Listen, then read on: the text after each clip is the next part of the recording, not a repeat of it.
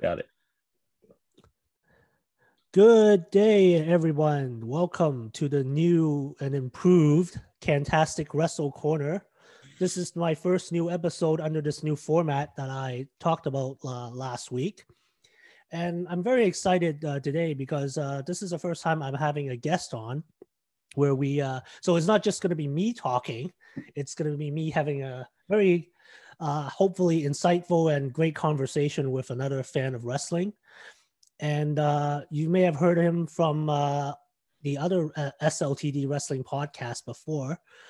But you know what? I can't do him the justice of introducing him properly. So I'm going to let him talk. And uh, Mike, why don't you uh, introduce yourself and let the people know who you are? All right. Hello, everybody. I am Mike Charlip. On SLTD Wrestling, I am uh, mouthing off Mike JC, where I do the uh, AEW reviews every week. And uh, once in a while, I'll throw in other things when, uh, you know, we have, you know, big, big things to talk about. Uh, and I also have my own website, MikeJCOnWrestling.com, where I talk about all things wrestling. Um, and I'm working on uh, a big article on there about uh, about the recent re- recently released uh, wrestlers from WWE. So that should be coming out soon. Oh, great. Fantastic. Well, uh, we're all looking forward to uh, reading up on that. Mike's uh, Mike's AEW reviews are actually really good. And uh, I would encourage everyone to go to sltdwrestling.com to check them out. They come out every um, Thursday, I believe, for Thursday or Friday. So uh, keep an eye out for that. I myself, I am uh, Alan, uh, also known as the Kantastic at, on Twitter, Instagram, as well as on SLTD. And I also I focus primarily on Impact Wrestling, so I do Impact Wrestling reviews. Um, now that they've moved to Thursday, uh, my reviews will come out on either the Saturday or the Sunday, so primarily on the weekend. So for this first episode, I thought we just focus on what went down on the, the world of wrestling this week, plus some other related wrestling topics from Monday Night Raw, NXT, Friday Night SmackDown, All Elite Wrestling. We're going to look into uh, all the shows, and we're just going to do our own typical deep dives into um, what has been happening. So let's start off with Monday Night Raw. You know, another three-hour extravaganza of um, Extravaganza know, is putting it lightly. I, I think you. I think you know if you guys got to follow Mike on Twitter. Um, you know Mike JC uh eight twenty one.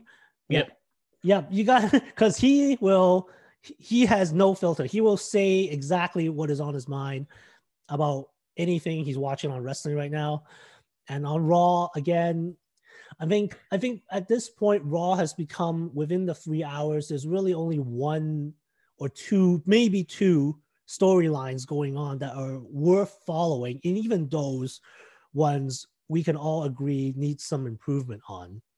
And uh, think, absolutely. Yeah, like like let's let's take a look at this, Mike. The, the WWE championship picture.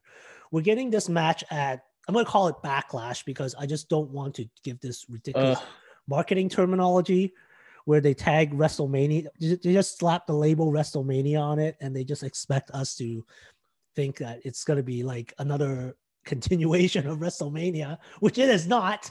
Let's just no. be clear about that. It's always been just backlash. I mean, they might as well call it the triple threat pay per view if you look at the card. that is true. That is true. It's it seems like the triple threat match is becoming like I don't mind a triple threat match, but it's got to have some nice kind of build towards it. Like let's do, yeah. let's take a look at just the WWE title picture right now. It's going to be Bobby Lashley, the champion, versus Drew McIntyre, the former champion, and Braun Strowman has been added to the mix. And for this week, they decided to have Braun Strowman face Bobby Lashley. And I don't know, Mike, what did you think about the build to this? It it seemed like it could have been done better. I'm I'm not exactly feeling the chemistry here between these guys. I mean, there's a lot of things on Raw that can be done better but um yeah this was I, I don't like how they they got to this point because they just gave drew a rematch for no reason didn't earn it nothing. And and then well actually did he earn it? I don't remember. Um, um I, actually you're right. I don't think he did technically earn it but i mean he was uh, expected uh, that he should get one. Yeah. Um, and then they just decided one week that he that retribution broke up and they were targeting him. So then Braun came out to help him for no reason. Um, and then they had a tag match for no reason. They they lost by DQ. Oh no, they won by DQ. And then they then they did the exact same thing the following week, only Braun had a handicap match instead of Drew. And the same exact thing happened. They had a tag match, which ended in a countout. and then the following yeah. week, they just they they said, "Oh, uh, I I want to face Drew this week, and if I win, I want a title shot." And they decided that that was a good idea. Um, and then Braun won thanks to Retribution or whatever. Yeah, Mason Mace and T-Bar. They're not in Retribution anymore. Uh, and then it's like it's like you know I have to say I think the last two weeks of Raw was just the worst post WrestleMania shows that probably ever came out in in at least the last 10 years. I mean, actually, this this past week's Raw, this Raw was actually a little better, a little bit.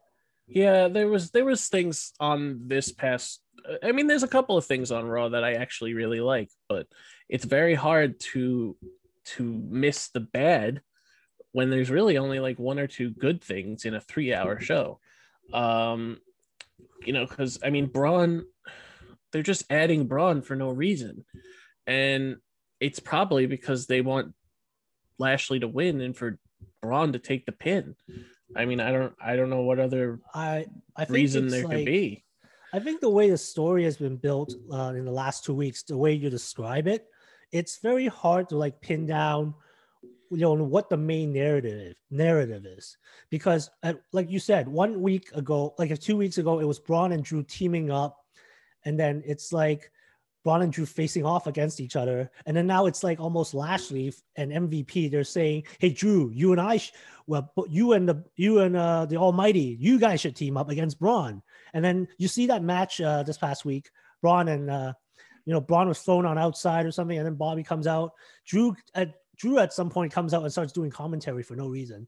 And before that, Bobby tries to like fist bump him. He's like, "Hey, brother, you know, you with yeah. me or what? You with me or what?" It's like, and that what are you that's, doing?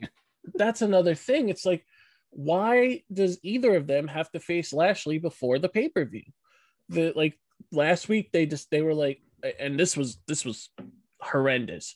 They're like, either Braun or Drew is going to face Lashley tonight, and they did a recorded segment where they flipped a coin, and then oh, and then he he faced Braun, and of course there was shenanigans because there always is. And then they decided, oh, next week he's gonna face Drew because he faced Braun this week. Why does he have to face them at all? Why can't they just not face each other before the pay Exactly. You know what? You know what? I tweeted this out uh, live. I live. I tweeted this out during the show. I think they should have just done this. They should have put like together a nice video package of each guy, ex, you know, explaining their journey or like um uh, you know their past uh, accomplishments and then you know just they they should not have them touch each other at all until the pay-per-view match you know do a nice video court video package of each guy for the show next week we'll do a contract signing and you know you know how those end up yeah and then we yep. should just do the pay-per-view like you See, know, they kept playing. They, you know, they they they booked this Bobby versus Braun match, and then they kept playing clips of the last time they faced off against each other back when um you know it was just a grudge match braun had hair there were still fans in the audience for raw. Yeah. And those and they went through an led screen. Like that was a big spot. Yeah. So they did just played off on that.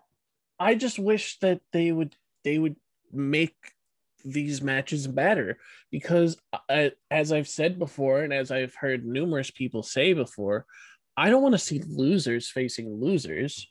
I want to see winners facing winners. So instead of having the champions and the challengers facing each other over and over and over again and 50 50 booking them to, to hell, why can't they just all build their own momentum until the show and then have a blow off match? And instead of having, you know, three matches because I'm sure Drew and Lashley are going to face each other again. And yeah, and then uh, it, it's ridiculous. They're Why? Gonna make, they'll make they're, they're gonna make it some kind of gimmick match. Maybe you know MVP suspended on a sh- in a shark cage above the ring, or Ugh. something like um, uh, maybe make it a last man standing match. Because at at some point this has got to end, and Lashley Yeah. has got to find a new opponent. Well, and that that kind of makes me think that maybe Drew is going to pin Braun to to protect Lashley. So they have a reason to have another match, but also they don't really need a reason to have another match. Apollo faced Big E seven times and he lost six of those times. So but at least there was a storyline behind it because they they eventually built it to a point where Apollo kind of just snapped and he went back, sort of went back to his Nigerian roots. And the way I interpret it is, is that the last five years of the normal sounding Apollo Crews was the fake, and the real guy is actually this dude with I- the Nigerian accent and the giant behind him.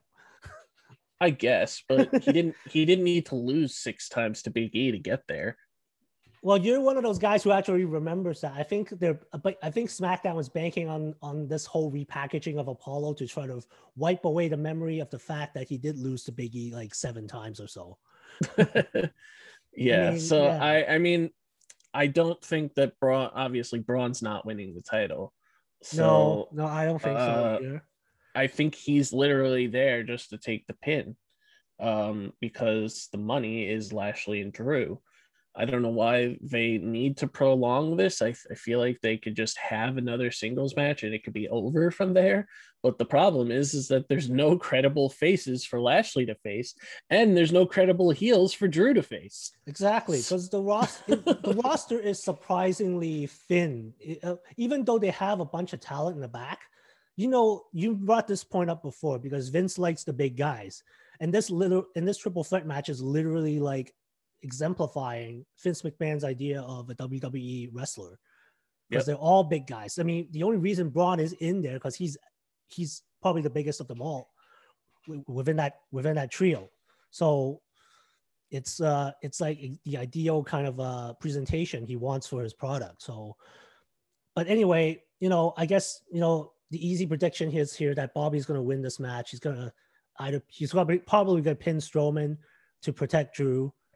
I mean, I think the It, it- predictability it could also be the other way around. I, I mean, at this point, I could see Drew pinning really Braun. you think Drew I- will I- pin Braun? So so do you think Drew will actually get this title back?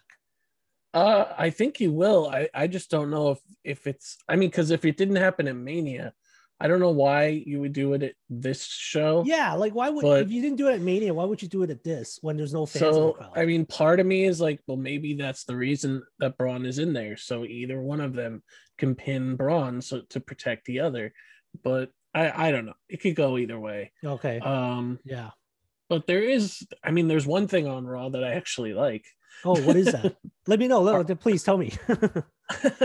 RK Bro. Okay, you know what? I was actually thinking that I, I, because it let's, let's move on to the RK Bro segment, and then we can go back to some other stuff that uh that was a downer on Raw. RK Bro, those this is very interesting because Randy Orton has been sort of this cold-blooded killer, legend killers kind of guy character for the last couple of months now. You know, we saw him do that series of matches with Drew that really built up that street cred, but now he's apparently being lumped into this sort of comedic tag team with Matt Riddle.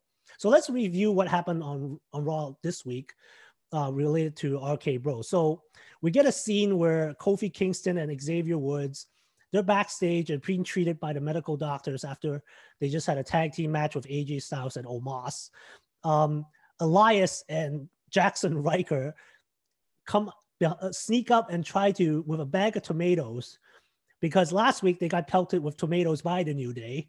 So they're going to try to do a revenge rift and hit them with tomatoes instead. So they did a scene where they start whipping tomatoes. And then Elias immediately stops Jaxson and the camera pans over.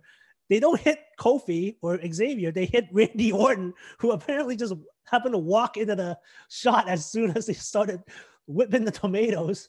Mhm. And then you get the scene where Matt Riddle's on his little scooters going, Hey, bro, he just skates by. Yeah. And then obviously, we're going to see a tag match between these two guys later.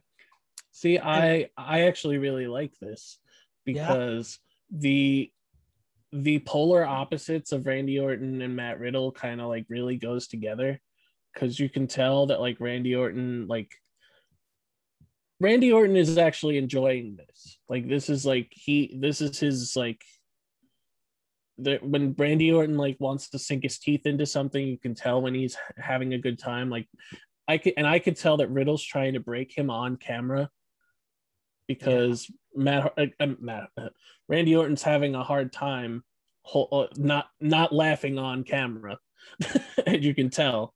And yeah, I love that. I, I, I love it's, that. It's uh, it's like a, it's a bit of um, it's a bit of a trick to try to see when if Randy Orton is breaking on camera because it's very rare. Because I think is uh, the only other time I've seen him almost break character is there was one of those big um uh, number sort of like challenge champion versus challenger promos in the ring on SmackDown, and then Samoa Joe comes out and he throws this line at Jeff Hardy. Hey Jeff, why don't you sit down and uh, let, let everybody talk because this is not an AA meeting or something. And then and then Randy kind of just squats down and puts his head in his hands because he's trying to like not break character.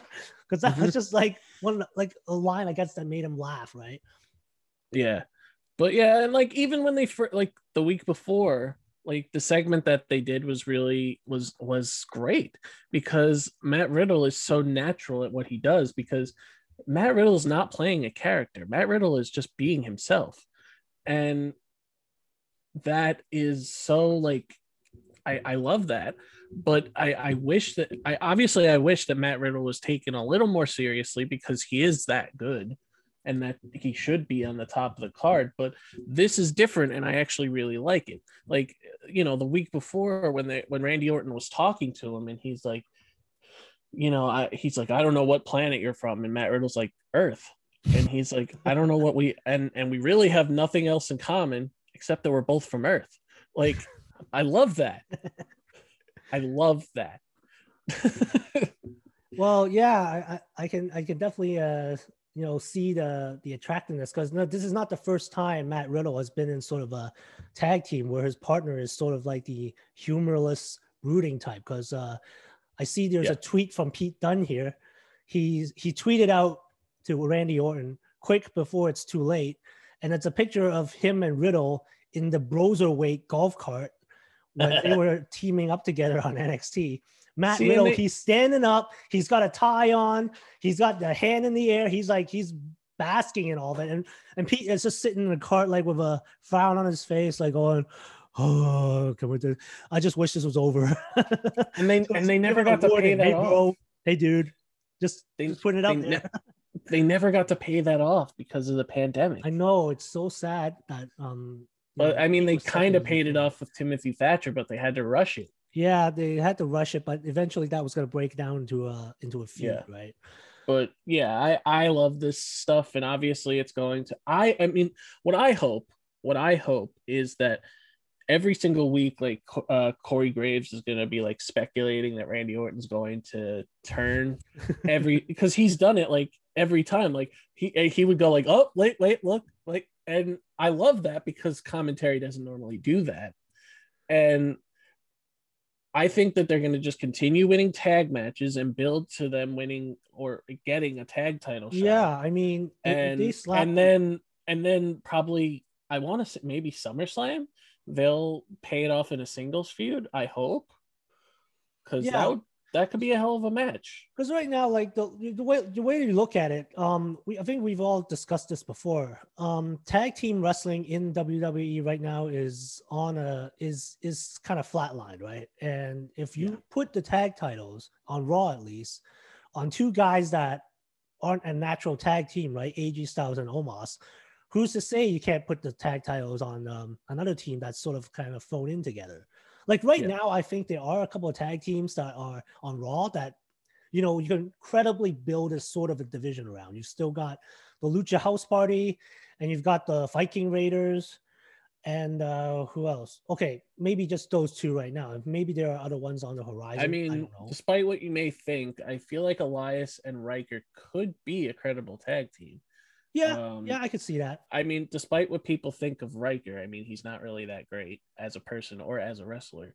But Yeah, that that's a topic for uh maybe Yeah. another discussion. yeah, I like I said, I, that's as far as I'm gonna go there. But okay. um, yeah, uh, yeah. I mean, they, all they have to do is try. it's try it's try it's it's it is shocking that with three hours of television time that the writers cannot find something even you know, you know make it make some kind of an effort to make the product more or make the story a little more attractive right Yeah. um let's uh let's take a look at um let's take a look at another another one um i got angel garza Uh, has this backstage segment he's walking around with a rose and then Drew Gulak stops and yells at him, and they start making fun of each other. You know, Gulak saying, Garza, you know, you're a ladies' man, but you can't even score right now. So, you know, they challenge each other to a match. And then Garza says, you know what? After the match, I'm going to shove this rose right up your ass. And then Gulak has a terrified look on his face. And what's crazy is after the match, that's exactly what happened. Angel Garza takes the butt of the rose, shoves it down Drew's tights, and then kicks him straight in the ass um that's i mean i gotta tell you i'm I actually like this part because at least the man kept his promise you know like he said well, he said I he was gonna do something and he did it there's So- that. I mean, I my silver lining to this was at least Gulak and Garza are on TV. yeah but um yeah i i just i don't want angel garza to do that every single week and if he does i don't think it's going to help him um because it's probably one of those things that uh somebody suggested in a meeting or something and vince mcmahon laughed and he's like yeah let's do it because that's hilarious well anything And- involving like anal anal humor or like Yeah. peeing or pooing it's right up Yes. vince's alley. Yes and that's that's a big problem especially on raw. Um so yeah I, I i don't know. I just don't want that to be something that they do all the time. I Yeah, I- I, mean, a- as you said, it was like um, they they you know at least those two are on the show for a segment, but you know, could there be something better for these guys? Probably. We'll have to see like next week or you know going forward if there anything that comes up to this. well yeah Uh, i mean i just don't want to see like i mean obviously i don't think that they'll face each other again but i don't want angel garza to be like just have a random match against like throwing out a name jeff hardy for no reason and then he just does the rose thing again because that's his thing now i, I you know i don't want that Yeah.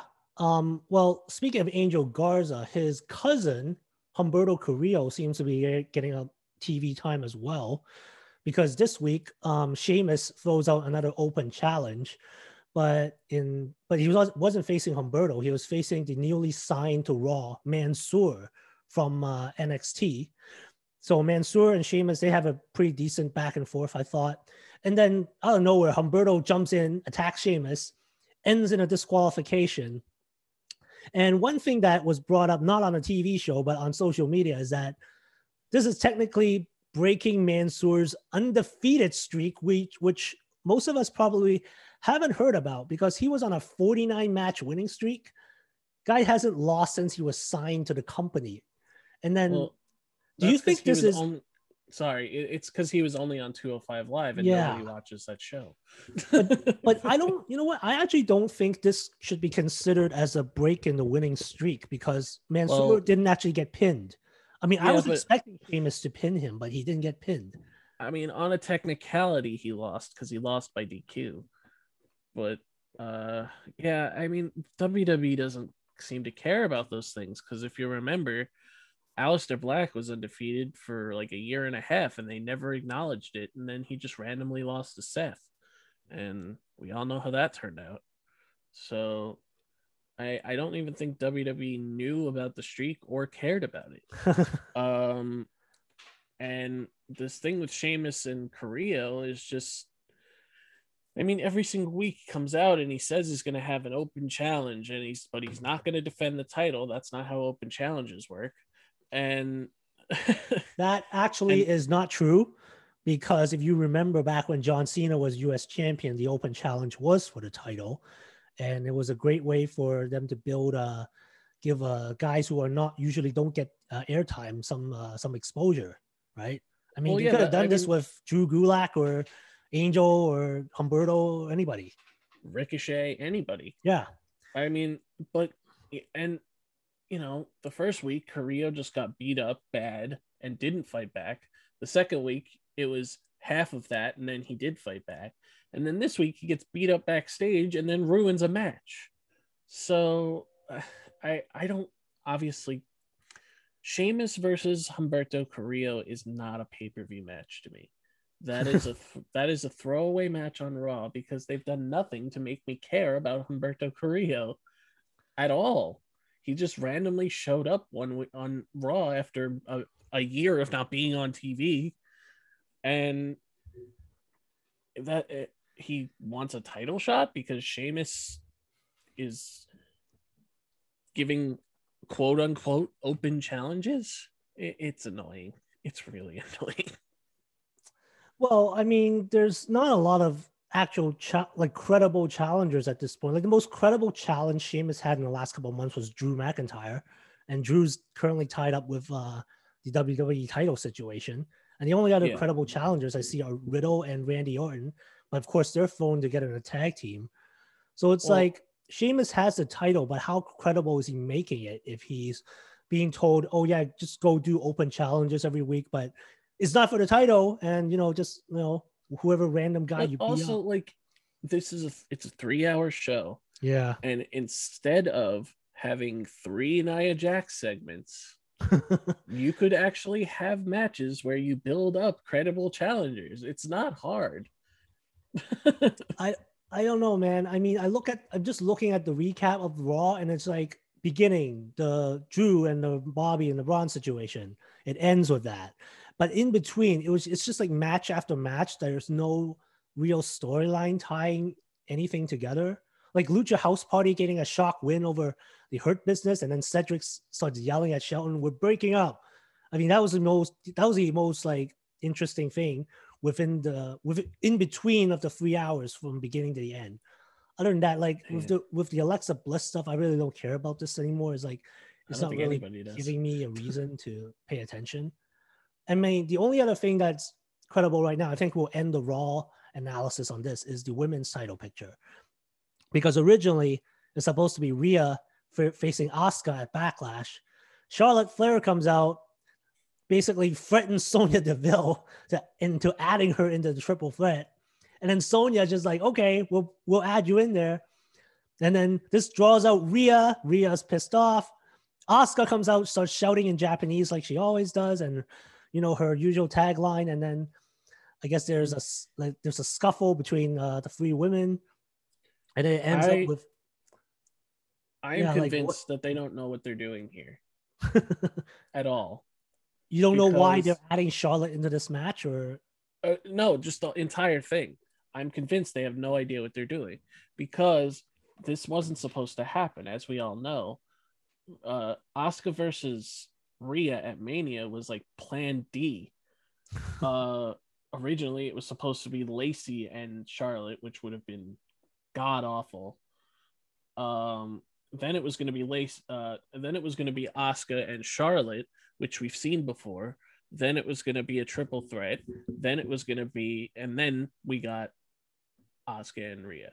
And Asuka and Rhea, for whatever reason, do not work well together. And since Rhea's been on Raw, she's been doing these horrible promos where you can tell she's reading from a cue card. yeah, exactly. And I don't know why she's doing that. Obviously, she's doing her job and it's Yeah. not her fault. I don't know why they're making her do that. I'm t- so in her defense, I will say this: it's been reported that she told that she's revealed that she's been taking acting classes because Uh-huh. there's a confidence issue there. So that's why, like you said, that a couple uh, weeks ago, she looked like she was reading off a cue card. And I brought this up on just one of my recent episodes uh, before um, this one. That it looks like Rhea is just reading off a teleprompter, like the Mhm. way Barack Obama would be reading off a teleprompter. Yeah. and and the Charlotte stuff, like they like the whole thing with the referee and Mandy and see the sense the the sensible thing would have been for Charlotte to lose because of that referee. But instead, she just wins and it's over. And we're going to put that aside now. And she beats Mandy and she beats Dana the week after. And she just decides, oh, I'm Charlotte, so I should be in the title shot. And Sonya, who's not the GM, she just is supposed to be an assistant to yeah, Adam it's, Pearce. we don't exactly know her role at this point. It seems very it- confusing. it's ridiculous. And and we all know that Rhea's just gonna end up pinning Asuka. Yeah, yeah. I mean, first of all, Sonya Deville and Adam Pearce. I think I think there is something going on there that might pique interest when, if they do it right. But right now, Yeah. it's like the authority, like who's in charge here? Because you've been saying for months and months, WWE official Adam Pearce, he's basically in charge of both shows. And suddenly you insert Sonya in the SmackDown, and you're like, okay, fine. At least Sonya's back on TV after her horrific personal situation. But now Mhm. she's showing up on Raw, and apparently she's taken over for Adam. And then they're showing Adam and Sonya arguing, and then they're looks like they're making up and you know figuring out, okay, you know, let's uh, be on the same page. But kind of unsure in terms of storyline, who's in charge of the show. And then I think that the silver lining here is that at least Charlotte's being a heel because I Yeah. always assume she's a natural heel. It's really tough for me to see Charlotte as a baby face because that's not Yeah. who she is. Well, yeah, Charlotte's arrogant character work. Charlotte's character work is what is best about this, but um, and I am not. I, I, I'm not one of those people that are like, oh, it's just it's Charlotte. She's got to be in the match because she's Charlotte. I I get how good Charlotte is, and I I get that she's the Roman Reigns of the women's division. Um, I I just don't like her saying things like I mean obviously she's going to say them cuz she's who she is and she's a flair and all that. I don't like her saying how she's bigger than the title because that makes the title mean nothing. Yeah. Like she says like oh uh, all these late all these women want an opportunity and uh, but I am the opportunity. If you beat me, it's she's basically saying if you beat her, it's bigger than winning the belt. And it's like, but you should want to win the belt. So why should that even matter? Um, so I, I like I said, I get all of it, and I respect what Charlotte does as a whole because she's she is that good. I just wish that they didn't overemphasize her to the point where it was like, oh, the women's division just won't work without Charlotte. That's yeah. not true.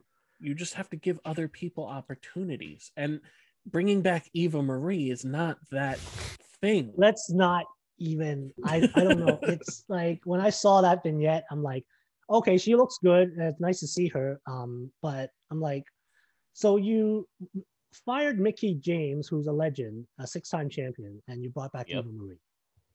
My my big Um, thing, my big thing with that was all four of those women that were fired. All four of them. Mickie James is a great wrestler and a great character. Chelsea Green is a great wrestler and a really good actor. She's really good at character work. And the Iconics are both really good, but never given opportunities to show it because their job is to be stupid on TV. And, they're a tag team. Like you guys broke them up for uh, pretty much no reason. And Exactly. you tried to give Ex- one of them a singles push, and it was like nothing. and and you got Nikki Cross sitting there doing nothing. You got Naomi stuck in the stupid tag team, which doesn't seem like she gives a crap about it. It all of it. It. I I I almost forgot Nikki Cross is still employed. That's how bad it's gotten. She's yeah, she's on Raw for whatever reason and not doing anything. I think even you said Chelsea Green's a good actress. Like she could probably have done the Eva Marie role that they're putting Eva Marie in now. Chel- So- Chelsea Green is so good at character work, it's ridiculous. Like I didn't watch TNA on a regular basis, but when I saw her stuff when she was there, it was so good. Yeah, if you guys And- don't know who Chelsea Green is, go back and look her up. She does this insane like um bride left at the altar uh, gimmick where her, she has like smeared lipstick and a torn Yeah. wedding dress and she's spent like a year in that role. It's it's pretty Yeah, wild. and they literally did nothing with her. It was very unfortunate because her Raw debut, she gets hurt. her SmackDown yeah, it- it debut. she injured, yeah, hurt. when you get injured, And- it just messes you and- up, man. You know, she said in interviews she never got hurt before both of those occasions. Oh, and it's Chelsea Green. Just I, I don't know. She's- yeah, she's- it's um, well, you know, we'll have to see where she ends up, and where uh this whole Raw Women's division ends up. And then on that note, I think we should uh end the Raw talk for now because it's just gonna be pretty miserable just talking about Raw for the next remaining time that we have. Uh, let's move on to NXT. Uh, NXT on Tuesday nights. You know, thankfully, it's only two hours, so they can at least focus on um, the product. Uh, we get first uh, the opening match, Falls Count Anywhere, between Leon Ruff, the former North American champion, and Isaiah Swerve Scott. Uh, this match was wild. Um, like I popped when Swerve grabbed his toolbox and basically tried to murder Leon Ruff with it, and then Leon ducks out the last minute, and he gets this wild-eyed look on his face, like Jack the Ripper or like Jason Voorhees just popped out of the lake or something. yeah, I I really enjoyed this match. I um my only concern with this was like they kind of um they did the WWE thing where they make the feud last way too long and I mean cuz they said, you know, Swerve did that interview like a couple of weeks ago and said he was done with um with Leon. And then Leon attacked him and then they had to face again. And I just I wish they would stop doing that. um but this match was really good and obviously this feud needs to be over now. I think so, and I think this, uh, and I think the way this match ended, I think does signify the end of this feud, because this way this match ended was very strangely. If you guys watch a show called WWE's Most Wanted Treasures, it's basically the, the WWE is trying to find the lost artifacts of their history, basically the old props some of their legends had used to wear or use. So Mhm. the guy hosting is a, is a dude named AJ Francis. He's a trainee, performance center trainee, but he's also like their on-field collector.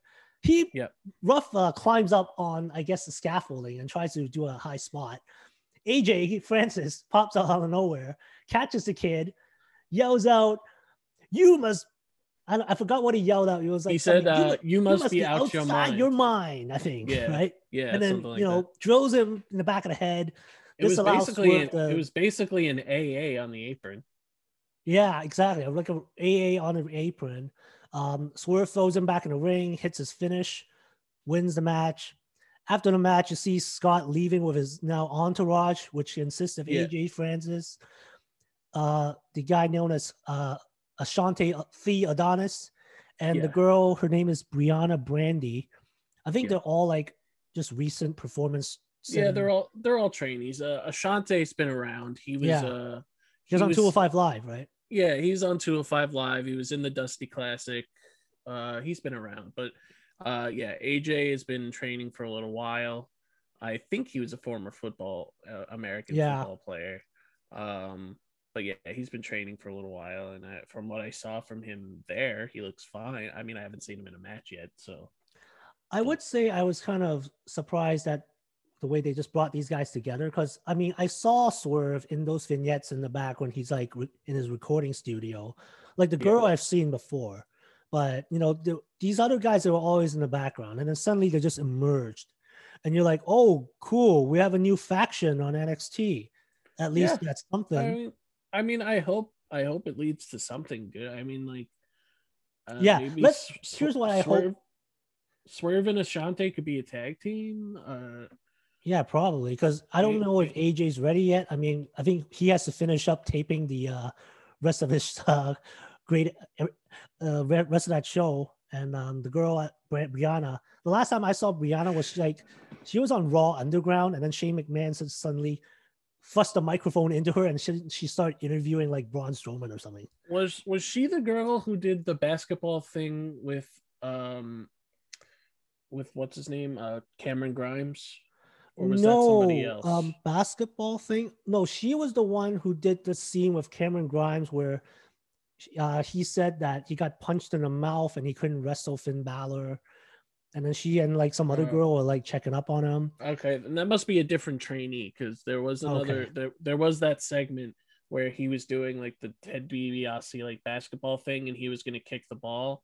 And then the oh, and then the girl maybe did like you know what? the, maybe the girl did a crossover. I don't know if that was her or somebody else. Yeah, well, at least now that if she's part of this group, they'll give her a little more exposure because I literally don't remember if she was the one doing that basketball spot with Cameron. So Yeah. yeah. Um. So next up, we get Austin Theory, Johnny Gargano, doing what they usually do, barging into William Regal's office. Uh, William is sitting there with Scarlett, and um, Gargano is on ranting and raving at Regal again, and then Regal's like, "I don't have time for you, boy," and then Gargano's like, "I'm the real champion here." Gargano walks away.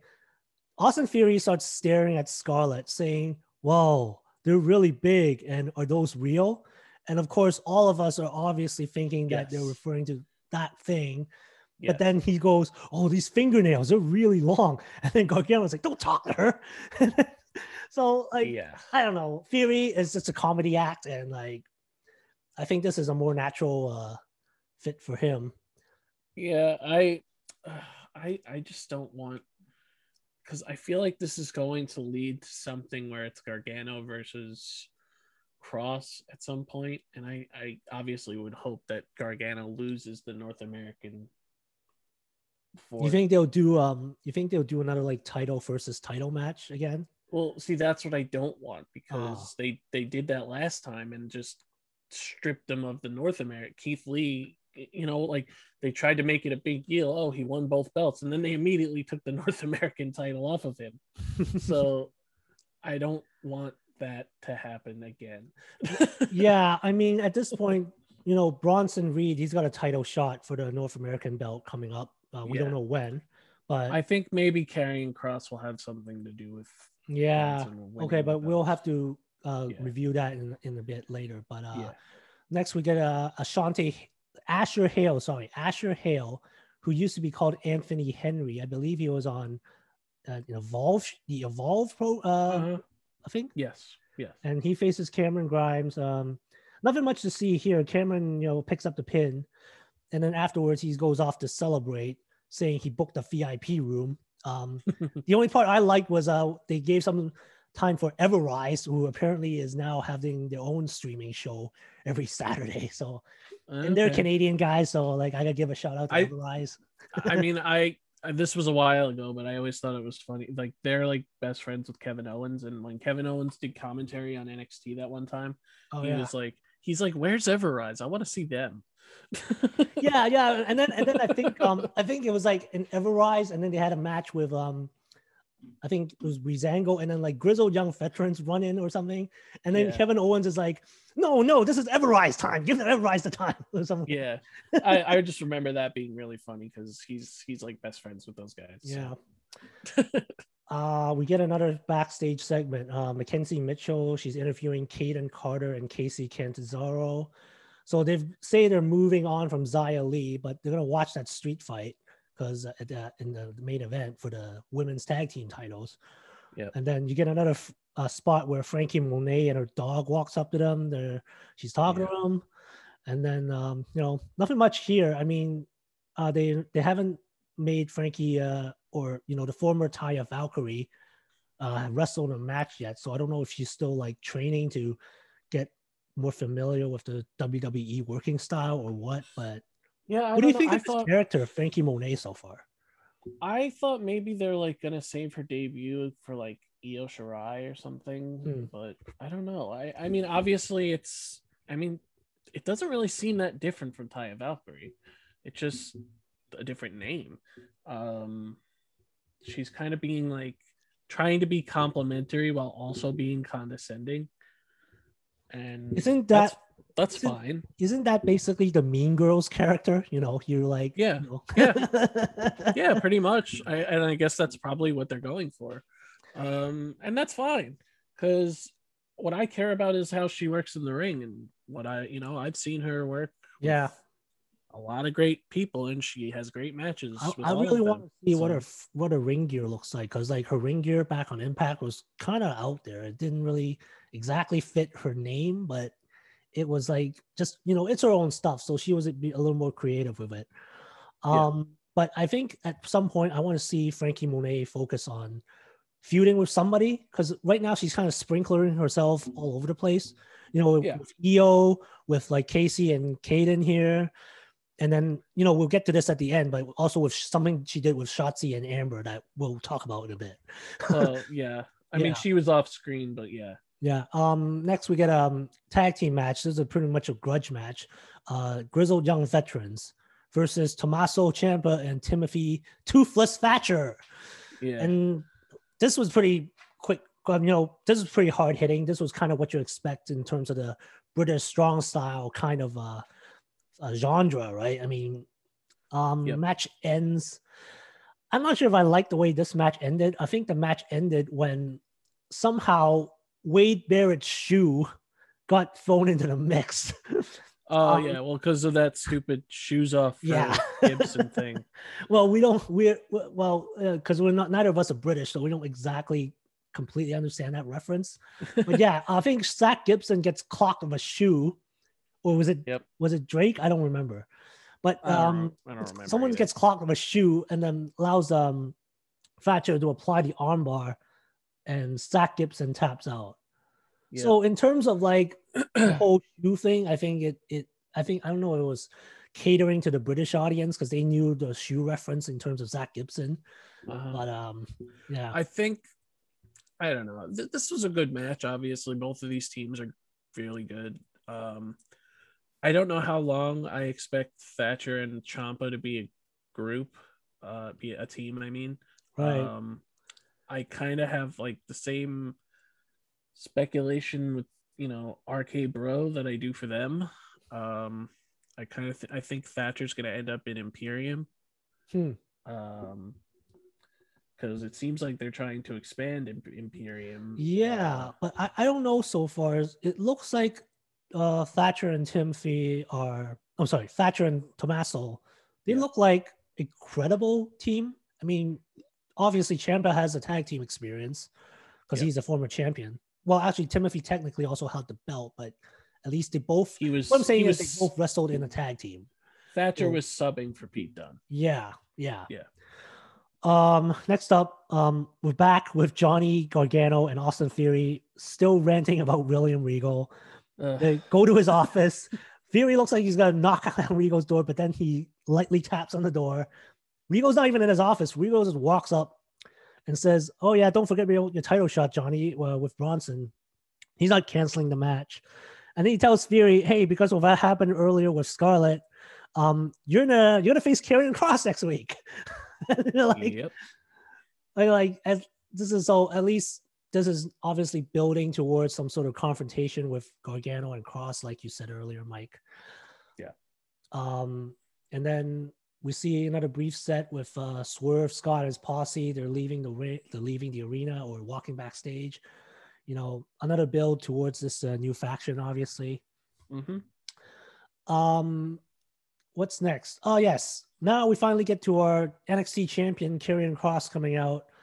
He's saying that you know you guys just need to step up to me and roll the dice. But you know, I'm just getting a lot of people saying you're not afraid of me. You know, what are we waiting for? I'm waiting for a fight.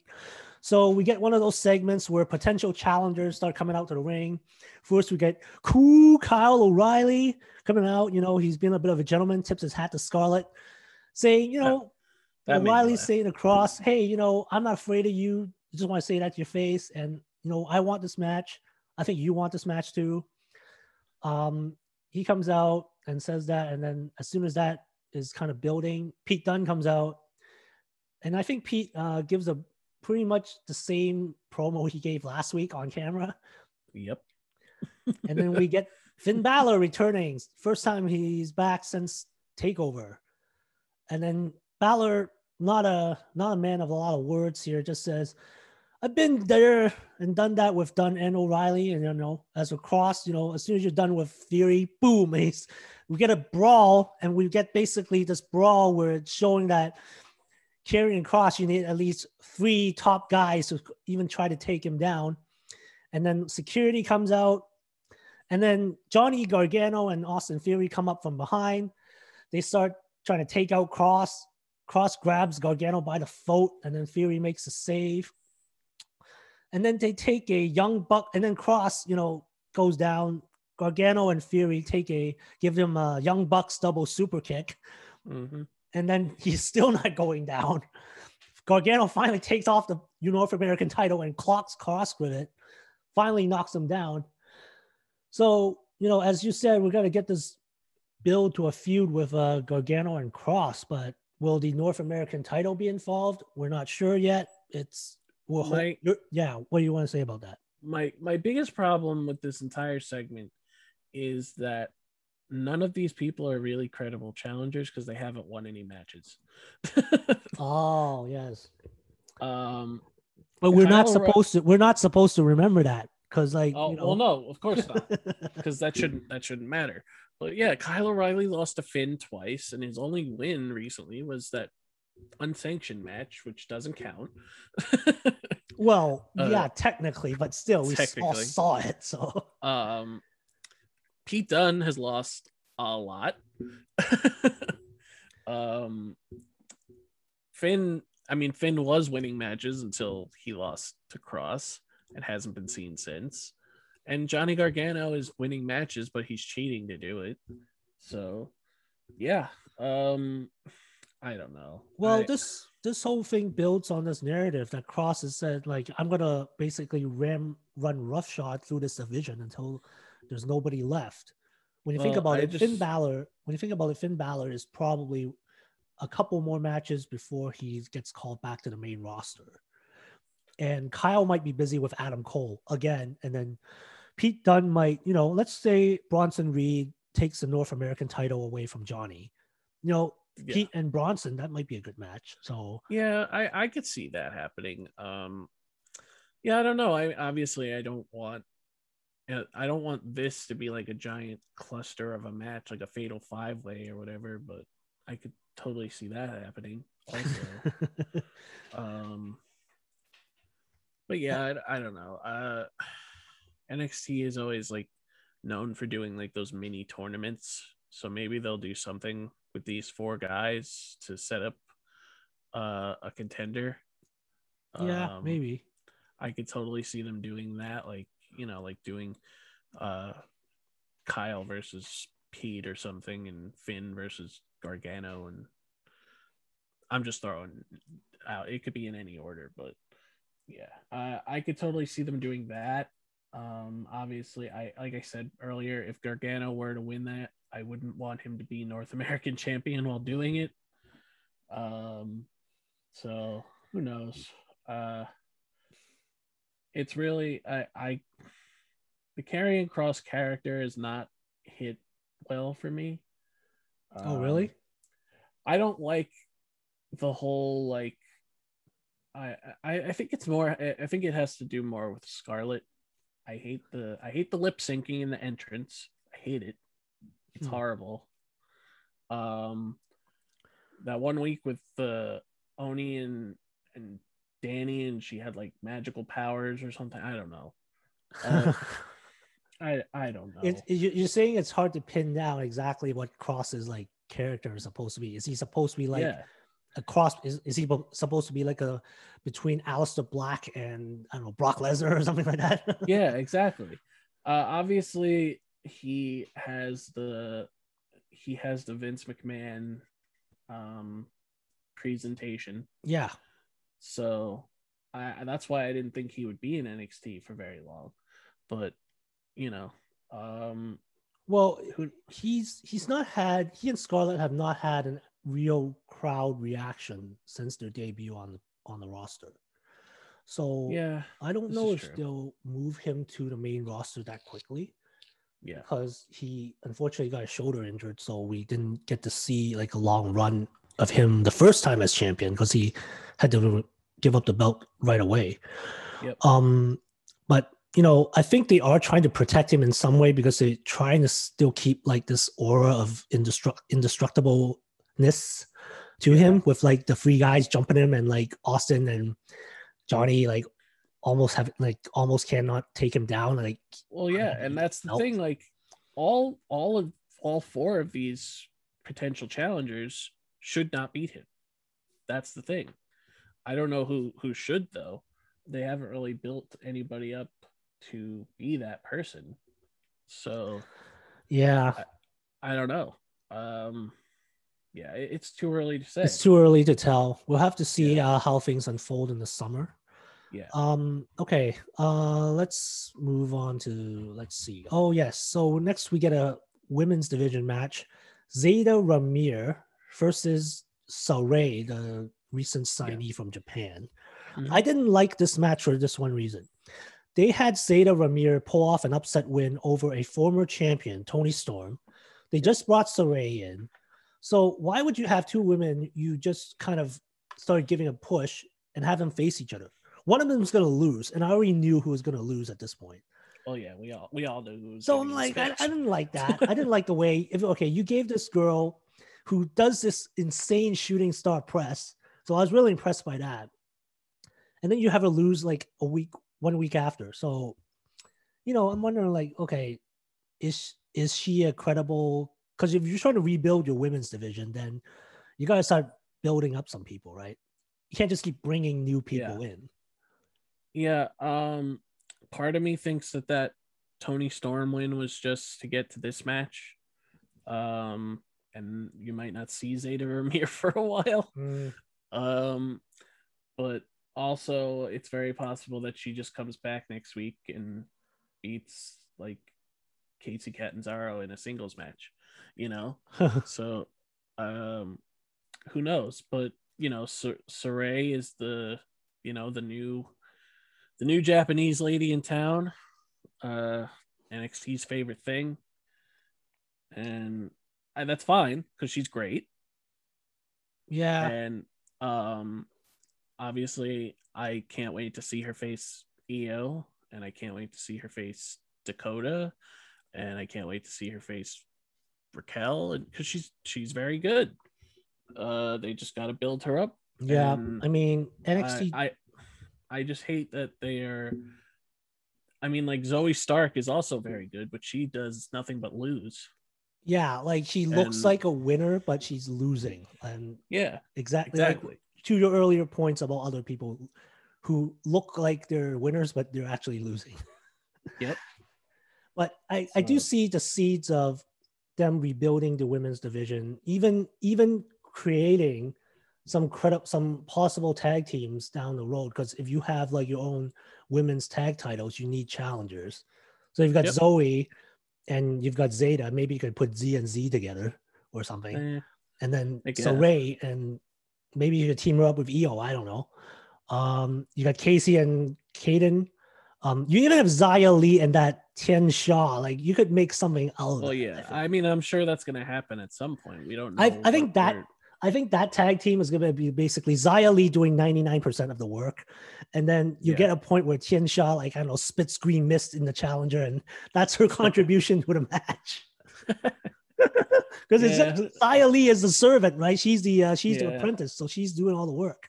yeah nobody knows where that's going No, so we'll we'll I- talk about the uh, women's tag division. Yeah. but um, but yeah and i mean that's the thing there's only three tag teams on nxt okay, okay, They- hold on. technically Yeah. Okay. Next, uh, we get a backstage segment with Imperium. Um, Marcel, Alexander Wolf, and Fabian Aichner. They're talking to Walter on a video Zoom call. So he's so Walter's face is like on this tiny little iPad. we don't know what they're saying, and that's what my only contention with this bit is that none of us speak German. So the only word I heard was incompetence. So I'm guessing this is related to last week what happened with um Killian Dain and Drake Maverick. Um Yeah. when Wolf had the chair, he could have hit Dain, but he didn't. Yep. You don't know what he's saying. Walter's like ba- ba- basically Walter's mad at them.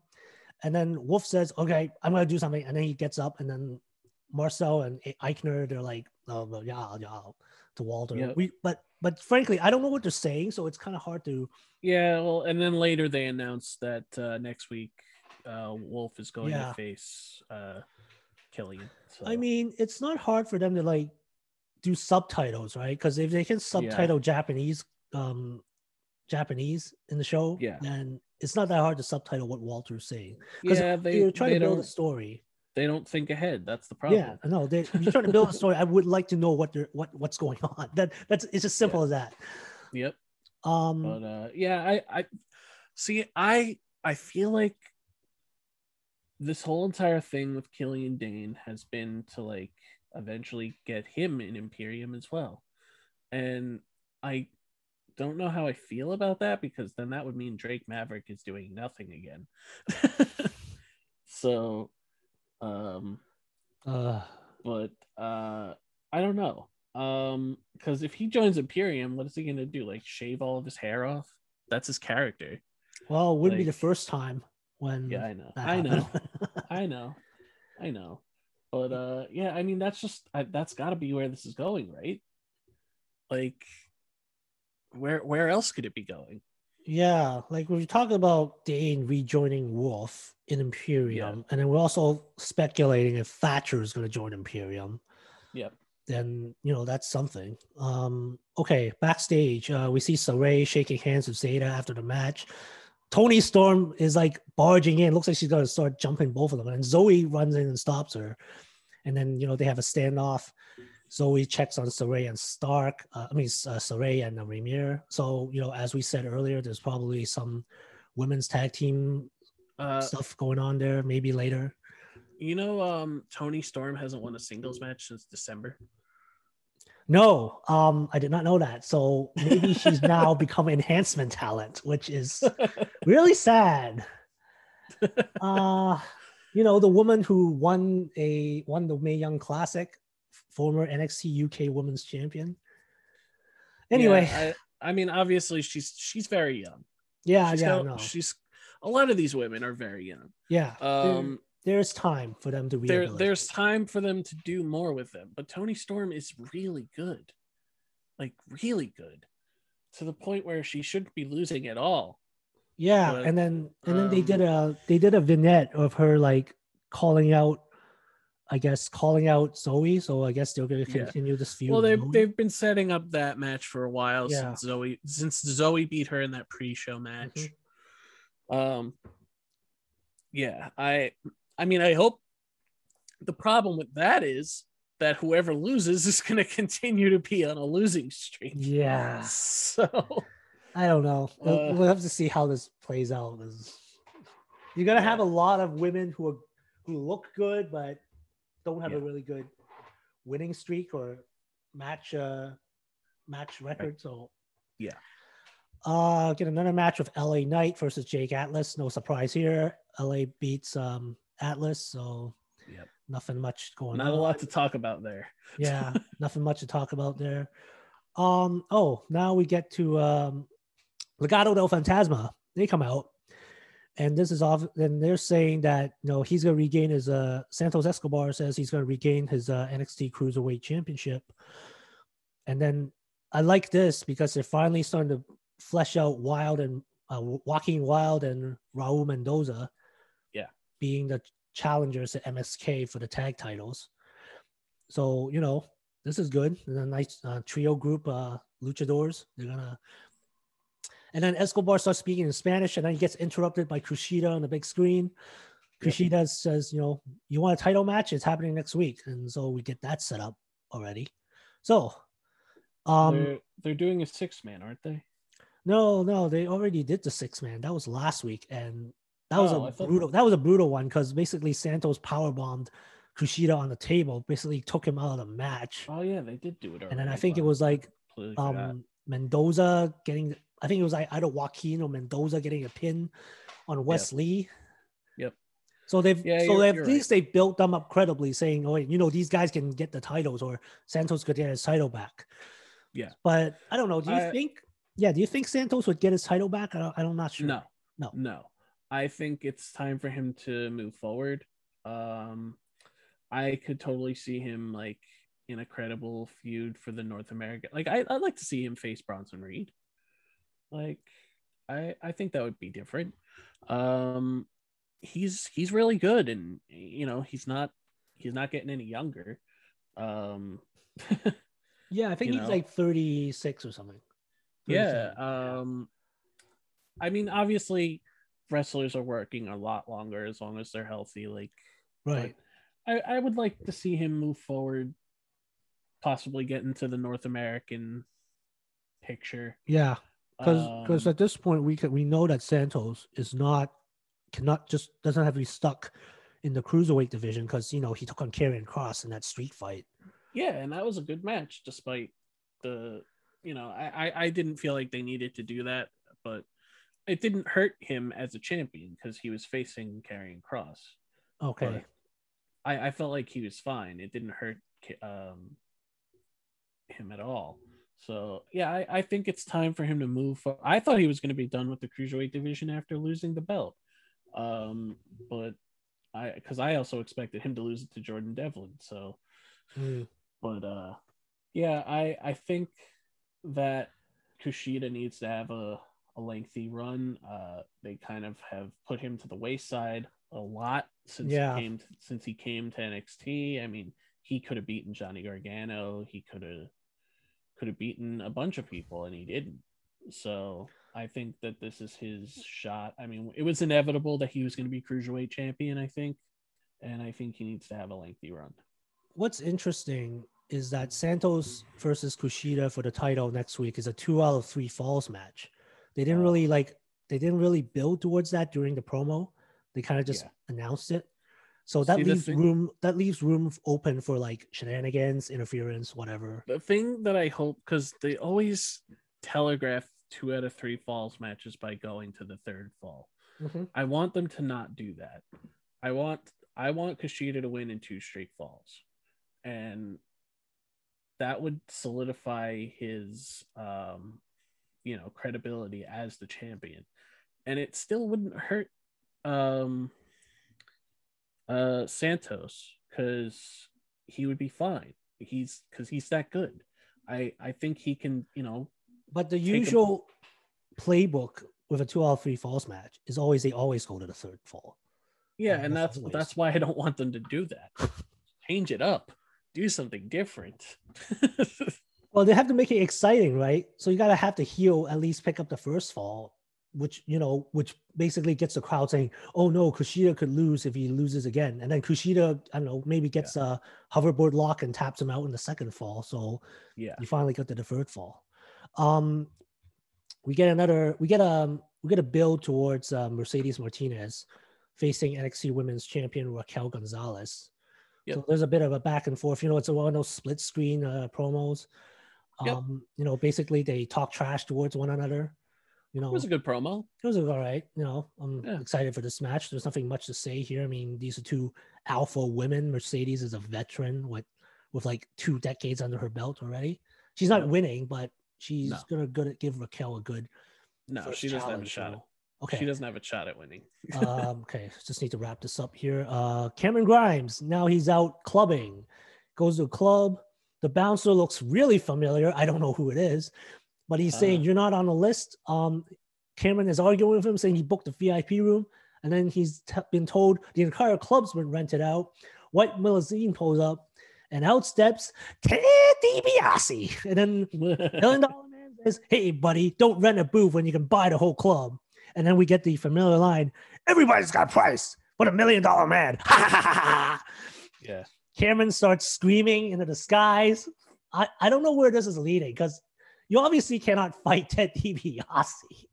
Uh, I mean, I don't really it's think funny. It's, It's, funny.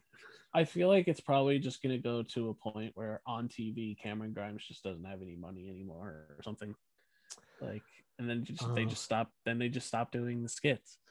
I don't know. God, that's kind of. I mean, I like seeing like a legend like Million Dollar Man put into this situation. At least he's at least being inserted. I think it's they're doing it in the right way. Like uh like a week ago, they had him show up at the jewelry store. Cameron's holding up the watch, and then you just hear this voice. That's a nice watch, kid. It's not a million dollar watch. And then he's like, Yeah. yeah, I mean the stuff is funny, I, and I like Yeah. I like Cameron Grimes as a character. This the, the stuff Okay. is working for him, um, and it's different for him. Obviously, like you never, you, there's never been a character like this before. I mean, out in you know, there's been the the rich guy character, but not to the extent of Cameron Grimes.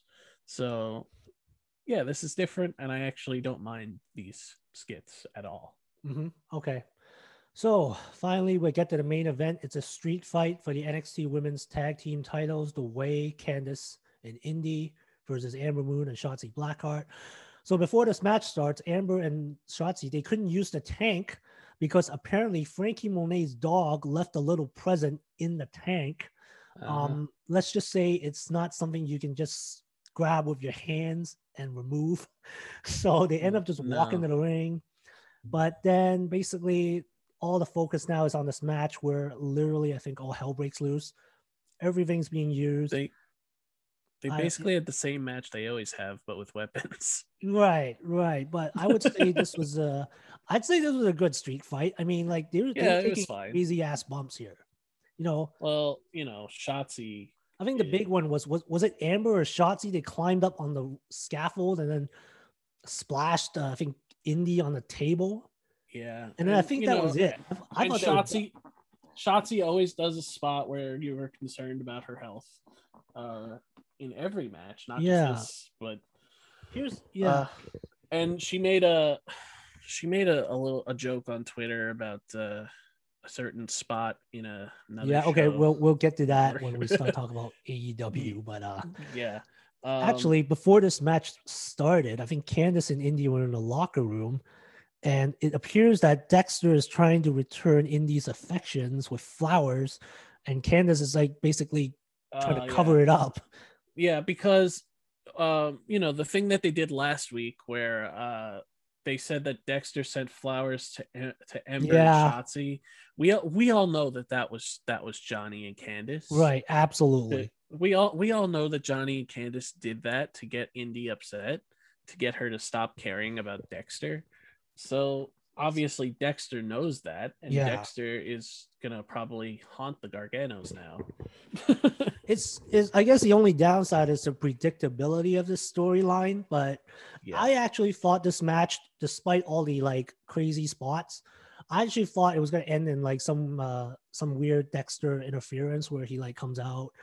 Uh-huh. Like shows a video showing Johnny and Candice were behind it all along, and then I thought at some point at that point Indi was gonna like walk out yeah. of the match and they re- and Shotzi and Ember. Uh, they're probably gonna save that for when they lose the belt. Exactly. I think that would be a better storyline, Bill, because you have like because yeah. first of all, let's remember Candice has been in NXT what for how long? I don't even remember. Years. Uh, years. Years. Like since like 2017. Yeah. longer, I think. Yeah, probably longer. I think she was in the Mae Young Classic before. So she she was the first one was in 2017, wasn't it?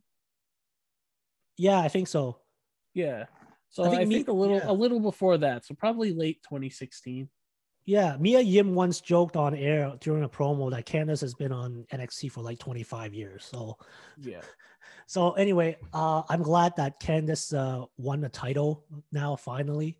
finally, and you know it's nice that she did it with somebody that you know has a lot of potential. I think when I saw yes. Johnny post about this on Instagram, um, the, the real Johnny Gargano, you know, saying that uh-huh. you know, she deserves it, and for her to win it with somebody she love, lo- loves, that they both love, is you know pretty good.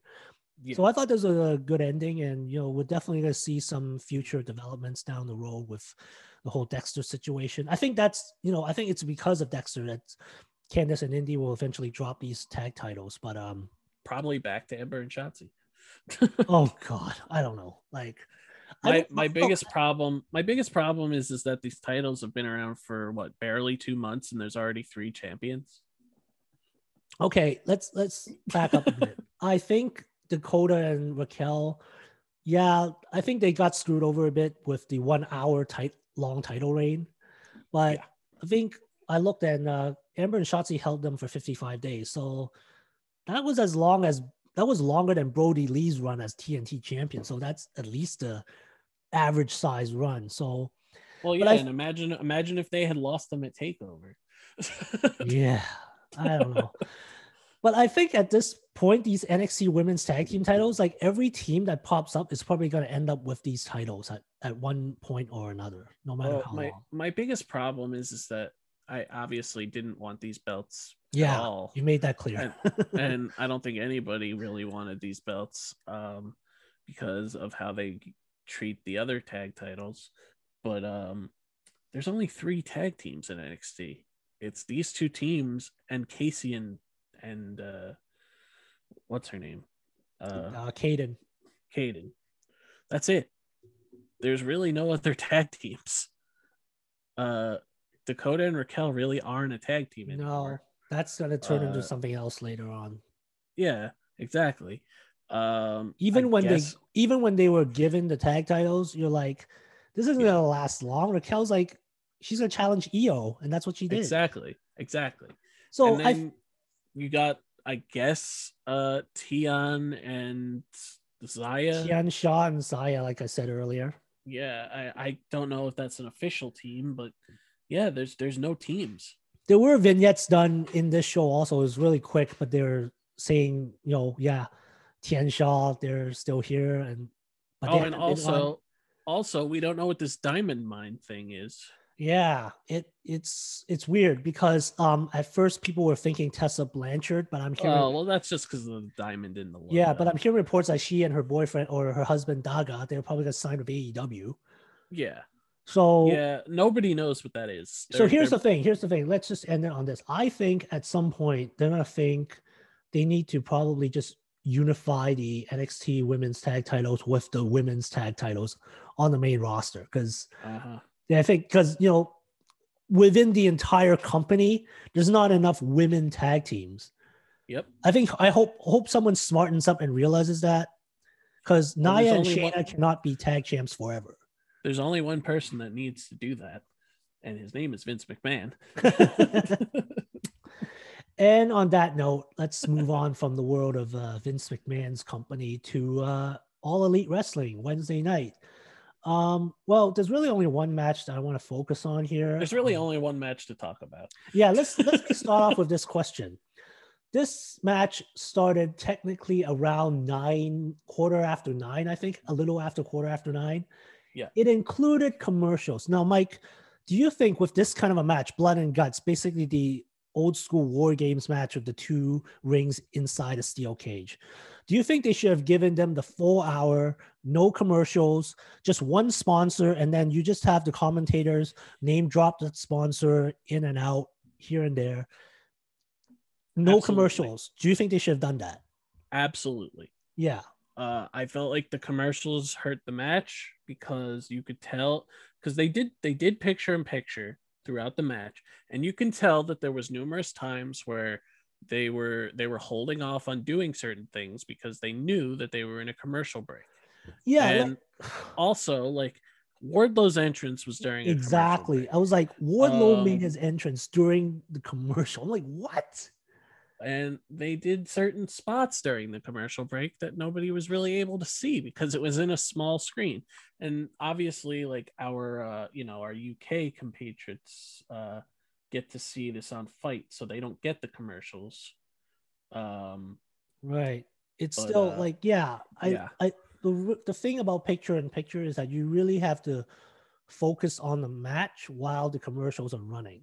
So Yep. it, you can do that. And I tried doing that, which was okay because I was paying attention. But for the Yeah. average viewer, it's hard to, for you to look when you have ads for Subway or like, you know, Yeah. Dateline popping up or mm, whatever. yeah and like there was there was just some very distinct things that you could see like when jericho obviously we're going to talk about the match but like towards the end when jericho was climbing the cage he waited until they got back from commercial to do it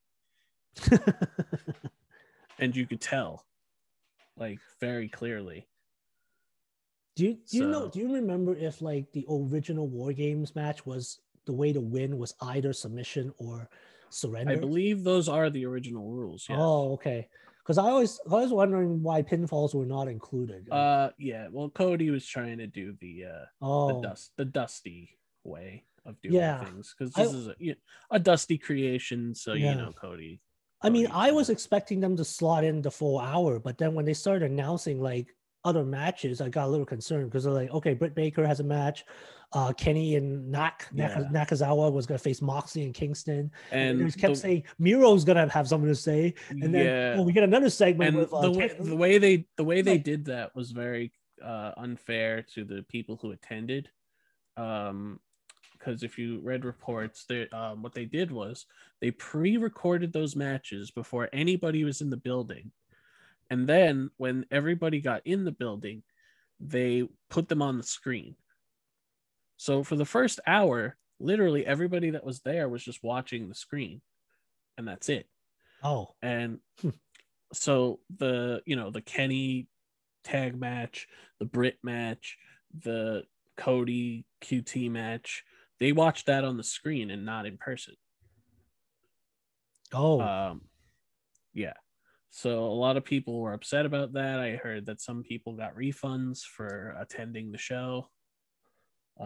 Because they were upset That- that they had, for the first hour, they just had to sit there and watch the screen. okay. That doesn't sound like a good way to do your presentation. And now, now I understand why they did it because they were in Daily's place and they don't have the same, uh, you know, uh, resources to like put a cage, uh, you know, like hanging above the ring. yeah, They had to, they they had to build the cage, so they they pre-recorded those matches. Now, if they were in a standard arena, like if they were traveling, if and this was in like Chicago or something, yeah. they probably could have hung the cage like WWE does. But because they couldn't do that because they were outdoors, that became the issue. So I understand I understand why they did it. You know, they could have done blood and guts in another location. They could have probably set two rings up in the football field. I don't know that that Mhm. would allow more room or more time to. Yeah, I, I guess they could have did it that way. Um I don't know. I, I guess it was just a, a lack of resources kind of deal. Yeah. Okay. Um, Um, I mean, let's let's think about the ending of Blood and Guts. So you got Jericho and MJF climbing on top of the cage, and you're like, "Oh fuck, somebody's gonna fall off the cage." So you're like, "Okay, okay." Yeah. So at one point, MJF has got Jericho at his mercy, and then he's like screaming at the rest of the inner circle. Surrender now! I'm gonna drop this motherfucker off the cage, and then you get Sammy just like, "Okay, okay, we surrender, we surrender," and I'm like, "Oh, okay," but I'm like, someone's falling off the damn cage. And then like you look at MJF and you're like, oh fuck, he's gonna throw Jericho off the cage. so Yeah. Jericho takes the bump, he crashes through the stainless steel wink wink um Uh-huh. set, and you're like, at least okay, this is the way. Okay, you know what? I don't know if you have different thoughts about the ending of this, but I thought this is exactly how MJF would win this kind of a match. He uses a chicken shit See, method to win. And we get the shot of him on top of the cage, triumphant, with the blood streaming down his face. And I think, actually, I saw when Jericho was lying there, he kind of had this little smile or smirk on his face. He's like, okay, I did good. I put him over. I I felt that it could have been done better. Um the problem that I had and I mean a lot of people were saying like, "Oh, I, I get what what they did and how they did it." I didn't like how they did the whole like, "Oh, uh, surrender or I'll do it" thing. Um because you knew he was going to do it anyway because he's MJF. Um and just the way that it was done like there's no there's no doubt in my mind that Sammy Guevara could have ran up that cage and saved Jericho because the cage wasn't that big. Um but I felt like they could have did something better to make it look better. And obviously the camera work did not help that the you could clearly tell that there was a crash pad in a location that there normally is not a crash pad. And it just didn't look great on impact.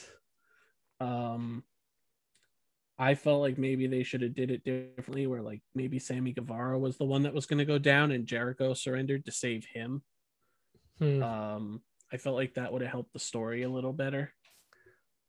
Um because i feel like this i, I obviously i don't know where this is going to go from here but i just felt like this didn't work. Um the the finish kind of fell flat but there was a lot of stuff throughout the match that i really liked like a lot. And if you read my review you would you know i gave the the match a very good rating and actually really enjoyed it just not that ending Yeah, like I mean, they started off strong, like Sammy and Dax going in there. Like I thought, I thought in the first place they would start off with Sammy and Spears, Shawn Spears. oh yeah that would have made sense Yeah, but then you know, I think they are starting to give Dax or a little more uh, leeway because they put him in singles matches before with Mhm. Jericho, with uh, Jungle Boy, and he can, you know, he can go so on his own. So they did pretty well. I mean, I- like the fact they didn't use any too much foreign objects in the ring. I mean, other than like a two chairs and Jericho's bat, they basically tore the ring apart. Because if you Didn't- went to picture in picture, they tore the mats off of the one of the rings, Yeah. so they exposed the wood. Didn't And they use a fork at one point? Yeah, that too. They did. and they then did there was a- also the uh, use a fork. turnbuckle that got torn off the ring post, and they used Yeah. that as well. Jer- Jericho used that as a weapon. Yeah, But yeah, there was a lot of great stuff in this match that I really enjoyed, and yeah. I I, like I think the- yeah, it's just the the, pacing- was the pacing was never off. The pacing was fine. right. There was there were certain points in the match where you thought it was like a botch, but it, I mean, it felt like a botch, but if but it it looked more uh, credible because you know they were tired from working for an hour almost. Like I didn't care that Sammy did a springboard and almost and fell on his face because he was getting his his ass beat the whole time. I didn't care that uh, Wardlow went to pick up Hager and he fell down because he was getting his ass beat the whole time. It it just helped with the tor- the telling the story of the match, and like all the spots that they did. Like I loved the exchange between Spears and Guevara on the separate top ropes, leading to a Spanish fly. Mhm. I lo- I loved the gory special into the cage, and then Ortiz like fell between the cage and the ring. I loved that. Um, I I loved the the, the pile driver spot, like you mentioned, uh, where FTR was trying to do the pile driver on the exposed wood, and then uh, yeah, that got reversed. They took it. Yeah, and Santana and Ortiz turned it around, and Guevara helped with the spike. So I I really liked a lot of this stuff, and and it didn't. Uh, I felt like all this stuff was was what needed to happen. It needed to be a grudge match. It needed to be a, a drag out, you know. And I and I liked it a lot. And it and Guevara especially came out looking like a star to me. Oh yeah, like this is not the last time like these two teams will like fight each other, and Yeah. I'm I'm open to them like fighting different members in each faction. Like you know we, Well, we expect like Spears and Sammy to go at it, but why Yeah. not Sammy and someone else or Yeah, No. I fully expect an FTR Santana and Ortiz tag match. I fully expect a, uh, as you said, a Guevara and Spears singles match. I and I wouldn't mind a, a Wardlow versus Guevara or something like that. yeah or Or- or, or- um or Sammy facing like MJF himself. You know they yeah, they- they exactly. were- That- and you know, there was a that whole story with them while they were still together in the inner circle. yeah, exactly. And that would be that would definitely be worth seeing. Yeah, and So- Jericho and Jericho first facing Wardlow. You know, you know if you need didn't Wardlow, MJF, didn't MJF face Guevara at All In? uh, no, no, All In was um MJF facing Jericho, and if MJF won, he would join the inner No, circle. no, that was no, that was no. All In was the. uh Oh, All In. Oh no, I think MJF faced uh Matt Cross. Oh, he faced Matt Cross. You're yeah, right, I remember that. You're I right, watched All you're In. right. It was like Yeah, I, I, I was thinking, and I'm thinking of something else. Who did? Because I'm pretty sure that MJF and Guevara have faced before. Maybe on like Did they? um, Did they face on like the first Dynamite? No, that was Kip. no, no. Uh, Sammy faced Cody. Was- the, I think on the first Dynamite. Okay. Yeah, I, then- I, maybe maybe Guevara and and and MJF haven't had a match then. No, I- and that would be interesting because if they haven't had a match before and they had the story built up previously, that could be a good. I'll have to look into that because I Yeah, sworn. I've I've seen them face But yeah, before. but overall, I think you know this blood and guts match, you know, did what it meant was meant to do. It, I mean, even Jericho taking a bump off onto that set, it looked way Yeah. better than getting power bombed through like plastic water bottles. Yeah, yeah, and I I mean I fully expected the Pinnacle to win. I I never I never expected Inner Circle to win. oh, really? Oh. No, I I never expected Inner Circle to win because the Pinnacle are the new group that need to be established. Uh they never had a match as a group, so they they needed to win this match. Right. Um and it establishes MJF as a as a top tier talent Um, those pictures of him with a bloody face on the top of the cage are going to be looked at as, you know, Yeah. marketing, marketing, uh, uh, you know, for years to come. And he's to be a, I, I, I'm to say it right. I, I said it in my article, but I'm to say it again. I think he will be a world champion by either end of this year or beginning of next. Yeah, I'll uh, I'll post the article in my show notes so people can go and reference it. But yeah, that's a good point. And I think if this was WWE, um, they would have booked the inner circle to win probably Oh yeah, absolutely. because they have a history of like you know squashing new factions they form and right away. And I believe I said it on Twitter. Like, just imagine what FTR and Shawn Spears would be doing right now if they were still in WWE. Like, they would not be doing this at all. They would not be doing anything close to this. So I'm very happy for them because they left because it wasn't about championships. Yeah, They didn't leave. They didn't leave WWE because of championships. They left WWE because they want what they do to matter. Is and no, no, they didn't. They they didn't leave WWE because of money. I mean, they could have been paid way better probably or Yeah. more secure, but They they, they just want, wanted to wrestle. They wanted to do Yeah. shit. they just wanted to wrestle and they wanted what they do to matter they want what they do to to make a difference and this is going to make a difference for a long time because this is a, a match that you know they obviously don't need to do all that often. They'll do it maybe once a year but i don't even want them to do it that often. I- Yeah, I, want i want them to do it when it matters. Right. and because this mattered these two groups were bound to you know Yeah. face off. And this was probably the biggest match of every single person in this match except maybe jericho's career Exactly. Like these nine, like all these guys managed to have a built up their built up their credibility in this business, and I think that's a Yeah. good thing. yeah, Yeah. and i mean i mean you could argue that some of ftr's nxt matches were probably maybe bigger than this but this this was they were never going to do this at wwe never Yeah. Okay. so Um. Anyway, so that was all elite wrestling, and you know we can agree that that match ended exactly the way it needed to, or or, or ended or ended like with a very positive payoff. Yeah. Um. Finally, we'll go to Friday Night SmackDown, and um, I think with the time that we have left, let's just focus on the presentation of it as a throwback edition and whatever is going on with Roman Roman Reigns because there's a, a couple of things Yeah. in there that I like to unpack. So this is a throwback edition of Friday Night SmackDown. You get the referees wearing the old SmackDown T-shirts. Um, you get Pat McAfee and Michael Cole wearing uh, cheap ass suits from the '90s, and we also did see an appearance of the traditional fist from SmackDown, except it was not the real fist that they dragged out of the archives. It was a CGI fist. But looking back at the picture, I'm like, wait a minute, you mean you guys can do this every week? So why don't you just put the fist back in? I'm like, okay, Uh. if you could do this every, if you could just do this CGI, then just bring the fist back. See, know- unfortunately, this, and I, I, I was talking to you about this last night. This was not a, this was not a WWE idea. Yeah, This was this this was a Fox idea. right. So they kind they kind of had to put this together, uh, very quickly, and unfortunately, it showed.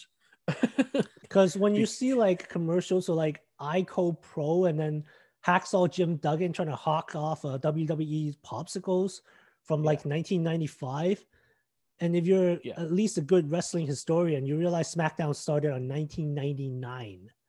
So Yeah. like four years So- after all this stuff came so a lot of this stuff didn't make sense by time smackdown was a thing they had the you know the attitude era logo the scratch Yeah. logo which they could have brought back just for this they could have you know they could have i mean the only michael cole at least tried to make it seem legitimate because he wore his all denim stuff which he only wore in like the early years of smackdown Oh, but okay. pat but pat mcafee was dressed like vince mcmahon in 1984 uh with the, the- terrible hairpiece. The the presentation was basically WWE in 1989. Uh, the the the theme was 80s. The the graphics were 80s for the most part. Man, okay. None of this none of this made sense because SmackDown is a 99 show. that, yeah. You're like you I guys mean- went you guys traveled like they went in a time machine and traveled back, but way too far back. You're like you pulled up stuff that wasn't in the same era. Yeah. Like At least- if this was yeah. a throwback Raw, I mean, at least it would have made a little sense. Ico Pro was around when Raw first started. Uh, the, the ice right. cream bar commercials. I mean, like, well, at least all they at least they brought back Teddy Long. That was the only yeah, that was the. Only, I mean, that was the only thing that made sense at this point okay. about the throwback stuff. yeah. I mean, and they did the thing you expected him to do. He made a giant tag match, and he also tried to make Sammy face the Undertaker, but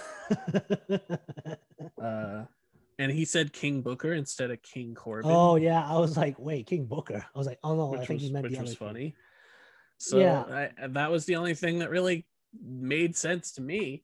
But Yeah. Um. So really, with the time we have, I want to want to talk about the situation with Roman Reigns. So Roman, Paul, and Jay come out. They give a sort of a tribute to Daniel Bryan, where Paul Heyman makes this terrible dinging sound, like they're hitting the bell ten times, and you can and tell like Roman Roman's cracking up. He Yeah. can't stop smiling. You're like, He was trying not to break on that. I one. know, like that was so stupid. But then you get um I think you get Cesaro come out and then Yeah. he's like challenging Roman again. Roman's just laughing in his face. And then Seth comes out and so jump, jumps him from behind because they're having a match. Oh, by the way, we get the return of the other twin, Jimmy Uso, who Yeah. comes back. You think, you know, the you know, I think you tweeted out, oh, good, they brought the bloodline back together. But that was not Yeah. exactly the case because for some reason, Seth and Cesaro, when they had a match, the Usos were standing around ringside for I don't know why. And then Yeah. at some point, like Jimmy is like, like he's trying to t- give Seth a hand, and Seth's like telling him to back off. I'm doing this on my own. And then Jimmy still wouldn't back off, and then Seth punches him in the face. You get Cesaro like doing a rally, and then and then at some point Jimmy gets mad and kicks Seth and the super kicks Seth in the face. Well, yeah, um, Distraction. because because Jay Jay was trying to help Roman. Yeah, so you know you Jay. Jay was trying to help Roman because Roman doesn't want to face Cesaro. yeah, And exactly. Jimmy Jimmy only kicked Seth because he attacked Jay, Exactly. You know, And I'm not going to argue and- with a brother. Uh, and that and that would be a you know a story point later. Yeah, and then you get Cesaro, you know, with the, that's distraction, picks up the win fighter neutralizer. So, you know, Cesaro gets his universal title match at Backlash. Uh, then you go backstage and, you know, Roman's arguing with Jimmy. You know, Jimmy says, No, I, I'm actually, you know, I didn't really come back for you, you know, and then there, and then you get this sort of hostility kind of building up, not only with Jimmy and Jay, but with Seth. Seth comes up to Roman and says, Hey, your boy's got in my business. And then, like, Roman tells him, I'll take care of it. I'll take care of it. And then Mhm. Seth's like, you better take care of it because I will if you don't, right? So you and then and then at the end you get um Roman's like, get my cousin, and he's and then Paul's like, which one? And or yeah, and then it's like, yeah, okay, sorry, I know what you meant. So they bring um Roman and uh, Jay back out to the ring, and then Jimmy comes out, and then he alludes back to how Jay actually he never tapped out the Roman or he never really surrendered. Mhm. He only surrendered because you put me in the guillotine to uh, force my brother to surrender to you. So they're arguing. Uh, Basically, Jimmy, we thought he was going to come back and join up with Roman's crew, but then you know Jimmy's like alluding to the fact that you know this happened and like I'm not necessarily here for you. But then, um, you know, Roman gives him the ultimatum, says, you know, you're gonna be with me or you're not. Jimmy starts walking out of the ring. Cesaro comes up and jumps Roman and Jay from behind. Cesaro's like beating down on him, and then Jimmy's kind of like hesitating on the ram, and then finally he runs back in, but he eats another, I guess, punch from Cesaro, and then you get Cesaro standing tall. So we end off SmackDown with just brilliant storytelling, I find, at least in terms Yep. of Roman Reigns, because you got either he's going to have some problems with his cousins down the road instead of this reunified bloodline. He's got this title match of Cesaro, and he might have problems with his old buddy Seth Rollins. So, you Yeah. know, where do you think this is going? Uh, well, I think I know where the USO thing is going. So I think what's going to happen is that Jimmy is going to continue to push back, and eventually Jay and Jimmy are going to have a match ag- Hmm. against each other. Okay. And Jay's going to win. And Jimmy is going to have to join the group like Jay did when he lost to Roman.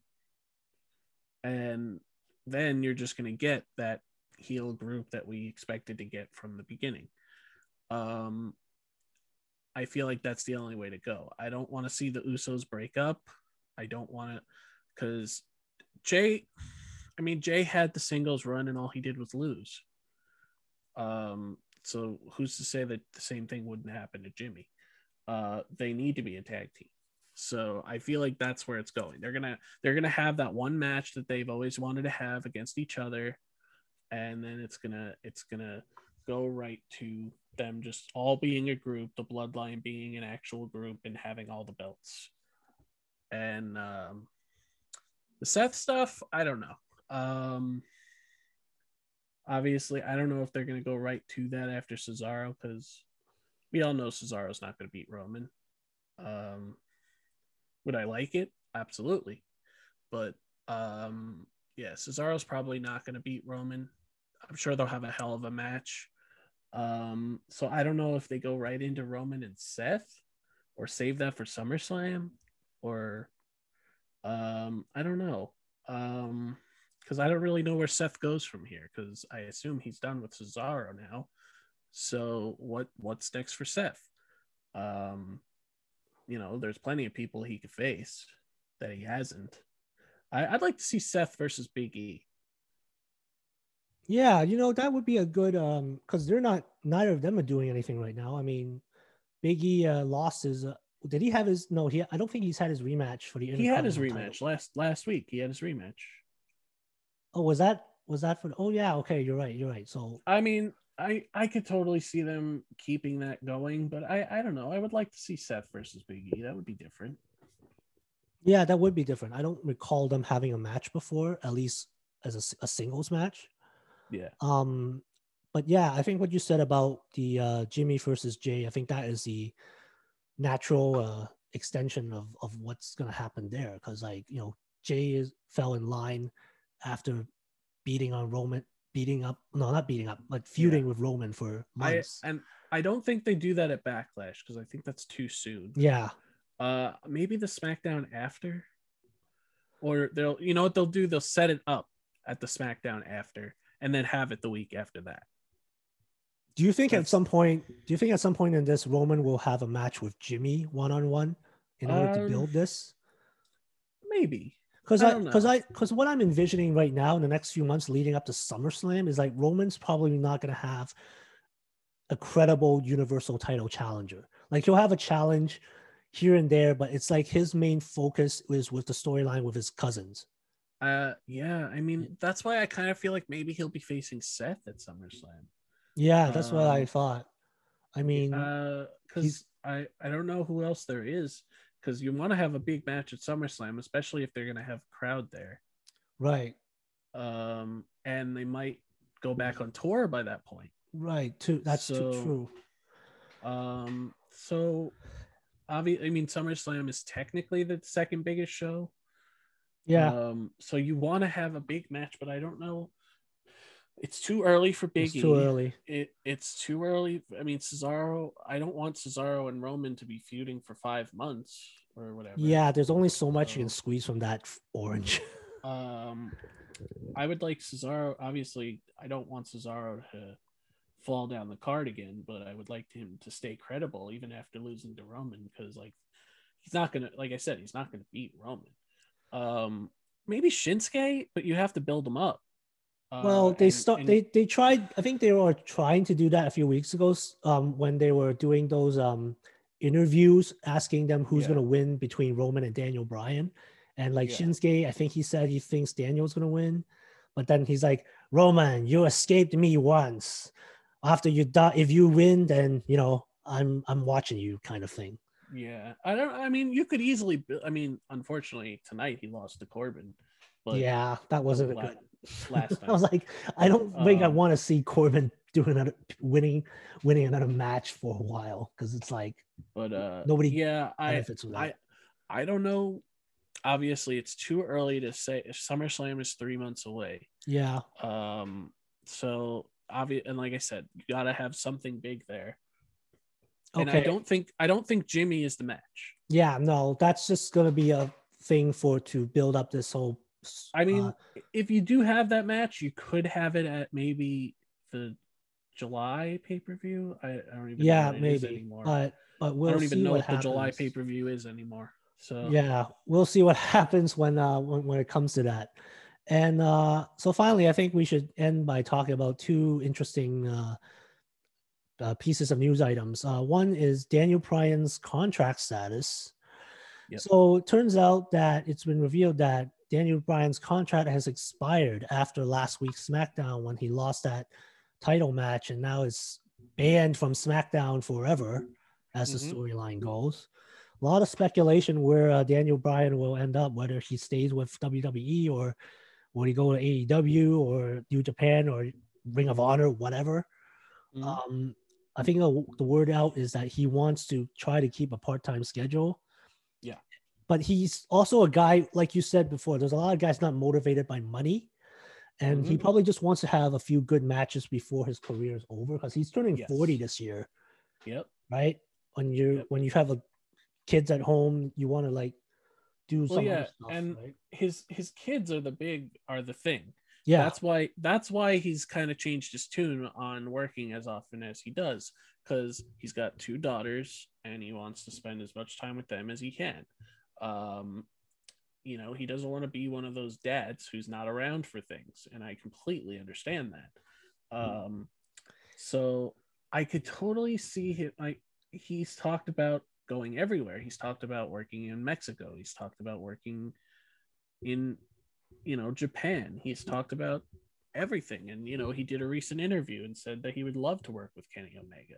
Hmm. And you know like I feel like Kenny Omega versus Daniel Bryan is the kind of match that you can go straight into because Daniel Bryan has that name value. Um, unlike Christian, who's been gone for seven years and isn't really, uh, you know, as credible a name as Daniel Bryan.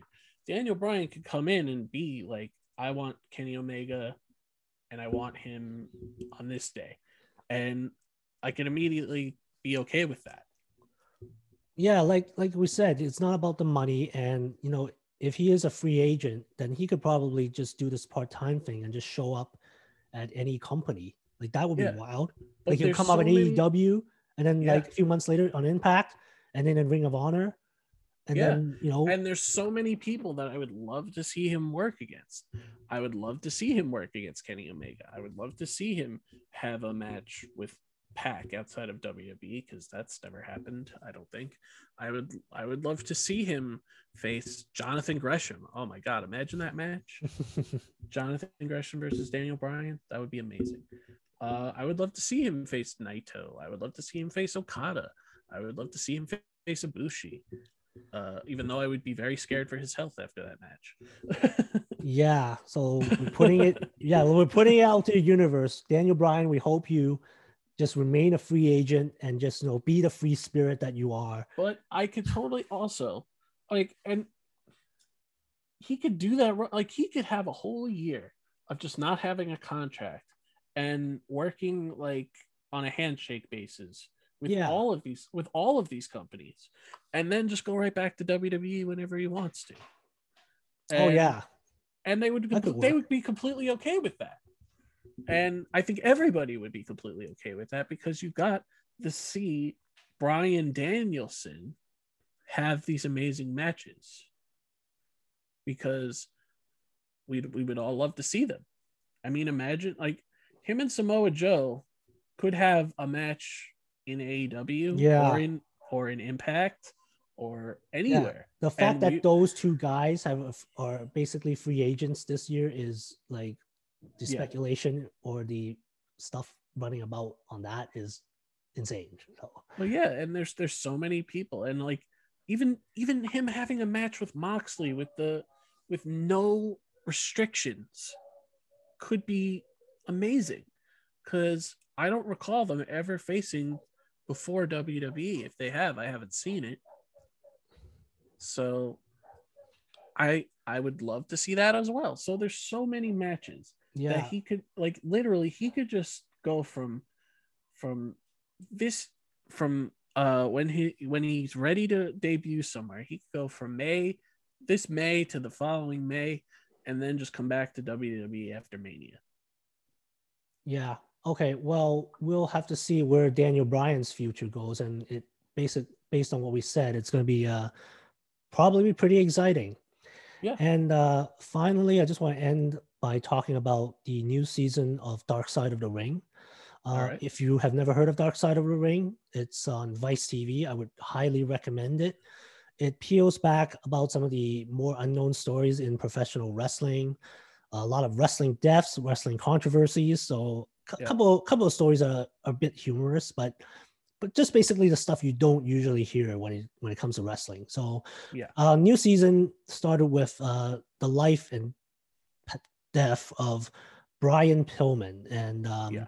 if you guys remember Brian Pillman, he was just a really wild time, and uh, the way he went out of this business was um, it was really shocking. And for those of us who were paying attention at the time, uh, what did you think of the uh, documentary, Mike? Because they bas- this was basically an interview with Brian Pillman's family, and it really got beyond just the wrestling and all, and right into just the, the the struggles if you have of losing a father and having to grow up with like almost no family. At least for Well, yeah. Brian Pillman Jr., who's currently a wrestler.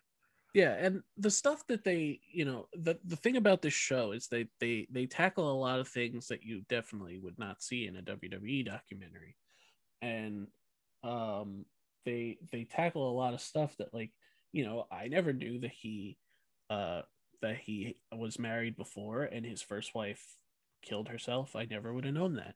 Yeah, and and that's really sad.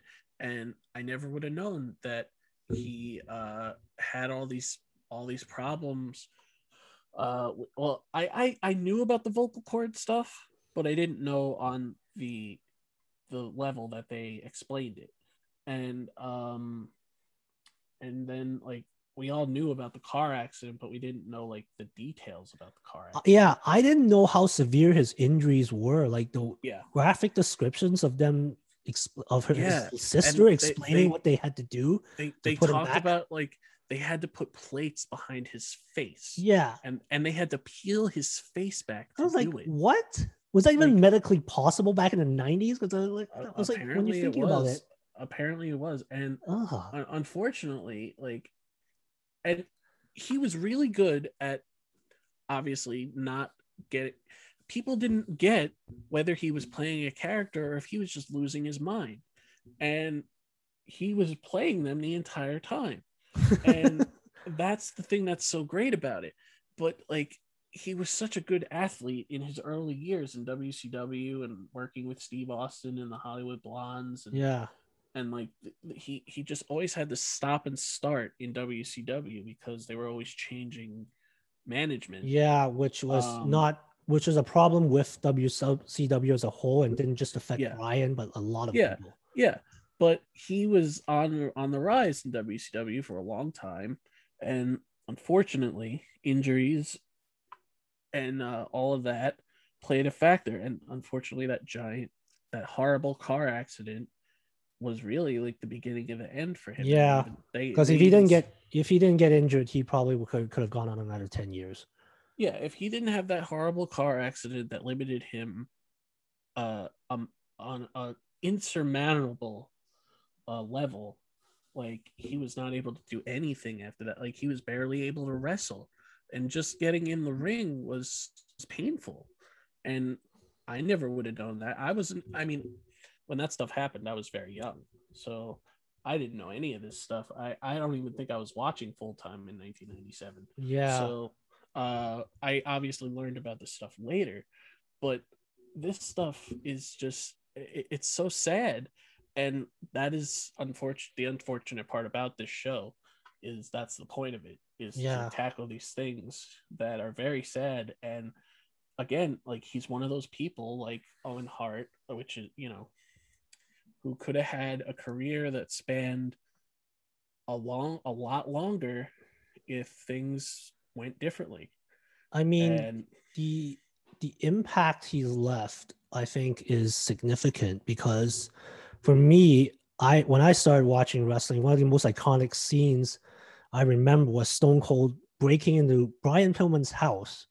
Brian Pillman's yelling, "When Austin 316 meets Pillman nine millimeter Glock and he pulls a gun out Yeah. and you're like back when you Yeah. think about it back then that's like crazy like who who would put this on TV and you're thinking holy shit is that like is he actually Yeah. gonna shoot him because I, I didn't that- know And, and that was like the one, uh, the one and only time that Vince had to go on screen and Oh, yeah. for a story. like my my enduring memory of like one of the things that I remember about like that time in the 90s growing up was what seeing Brian Pillman's deranged look as he's like aiming the Yeah. gun at Steve Austin when they panned the camera back to him. I was like, holy crap, did they shoot him? Because they just blacked out at that moment.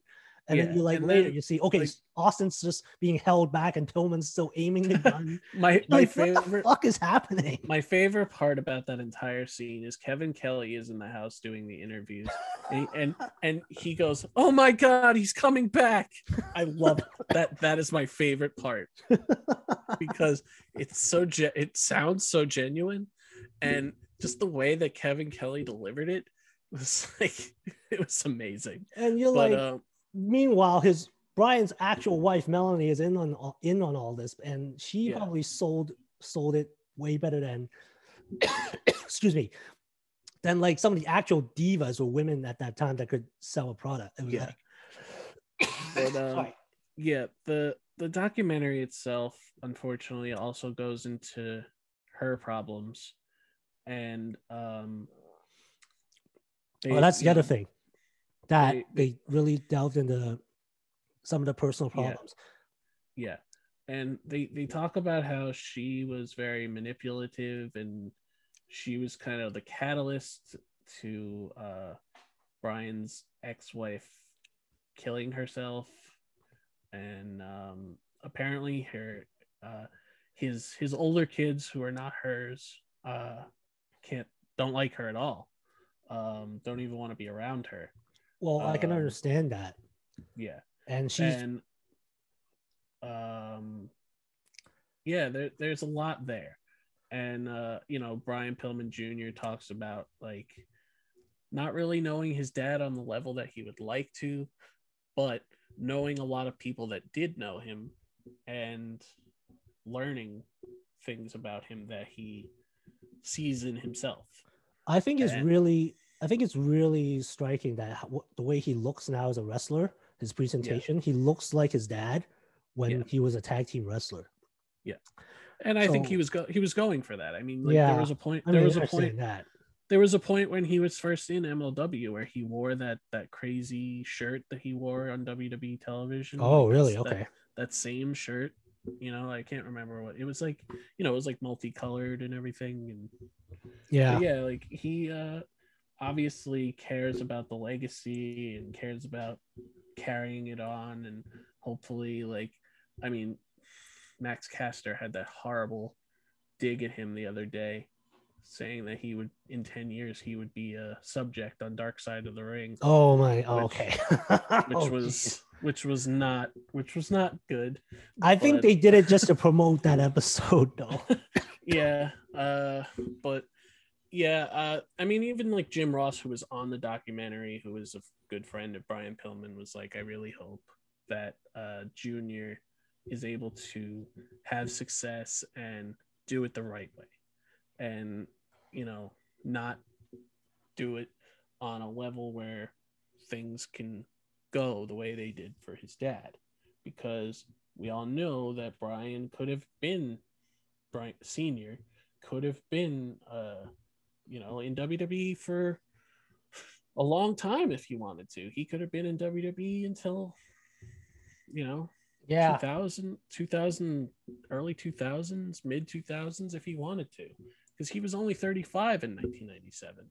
Yeah, I think in the in in the doc, like Jim Ross is telling him, you can have a future in wrestling. You just you, you don't necessarily need to be a in ring competitor. There's like other things. Yeah. Yeah, that's and we can see that today with with. Corey Graves and other people. Well, yeah, and that's what they were trying to do with Brian because you know they knew that his injuries were that bad, and like you know he had all these screws in his ankle. Yeah. but like his plate- personality was so out, plates out in his face. Like it, it, it, it was it was all hurting him. Yeah, and just having these single matches like that were not really that that uh out there but like even just having regular matches were hurting and all the time and that ended up being the reason for yeah. why he's no longer with us so, Well, that's um that's really unfortunate here, but you know, it's like just one of those stories that you know people are interested in, and I'm glad to see that his son is sort of carrying on his legacy going forward, and we wish him uh, the best of luck in AEW and elsewhere, right? Um, so on that note, uh, we've been talking for like over two hours, so uh, this was really great. Uh, thank you again, Mike, for like coming on my first uh, pod episode, um, my revamped uh, version of this podcast. of course And uh, so, why don't you just close off by telling people where we can find you on social and uh, anything you want to plug? Again, uh you can follow me on twitter at mike jc821 and uh continue to well, look out for the AEW Dynamite reviews, which usually go up Thursday mornings when I finish them. And uh, yeah, and also my website, MikeJCOnWrestling.com, which I don't post on as often as I would like, but uh, by next week I'll have a good article up about my thoughts on all of the recent WWE releases and where I think that they're going to end up. So cool. Okay, and uh, I am uh, Alan at the Kantastic on SLTD Wrestling. Uh, you can find me on Kantastic Wrestle Korner, as well as on social. I usually write about Impact Wrestling, but also other wrestling topics as well. Um, going forward, I will try to have more guests. So obviously, if Mike is available, I'll bring him back, but I might have other guests as well, and I'll do other uh, reviews. Uh, just seeing uh, where this goes and uh, where this new uh, opportunity lies. So, ladies and gentlemen, thank you again for tuning in to Kantastic Wrestle Korner, and have a good day.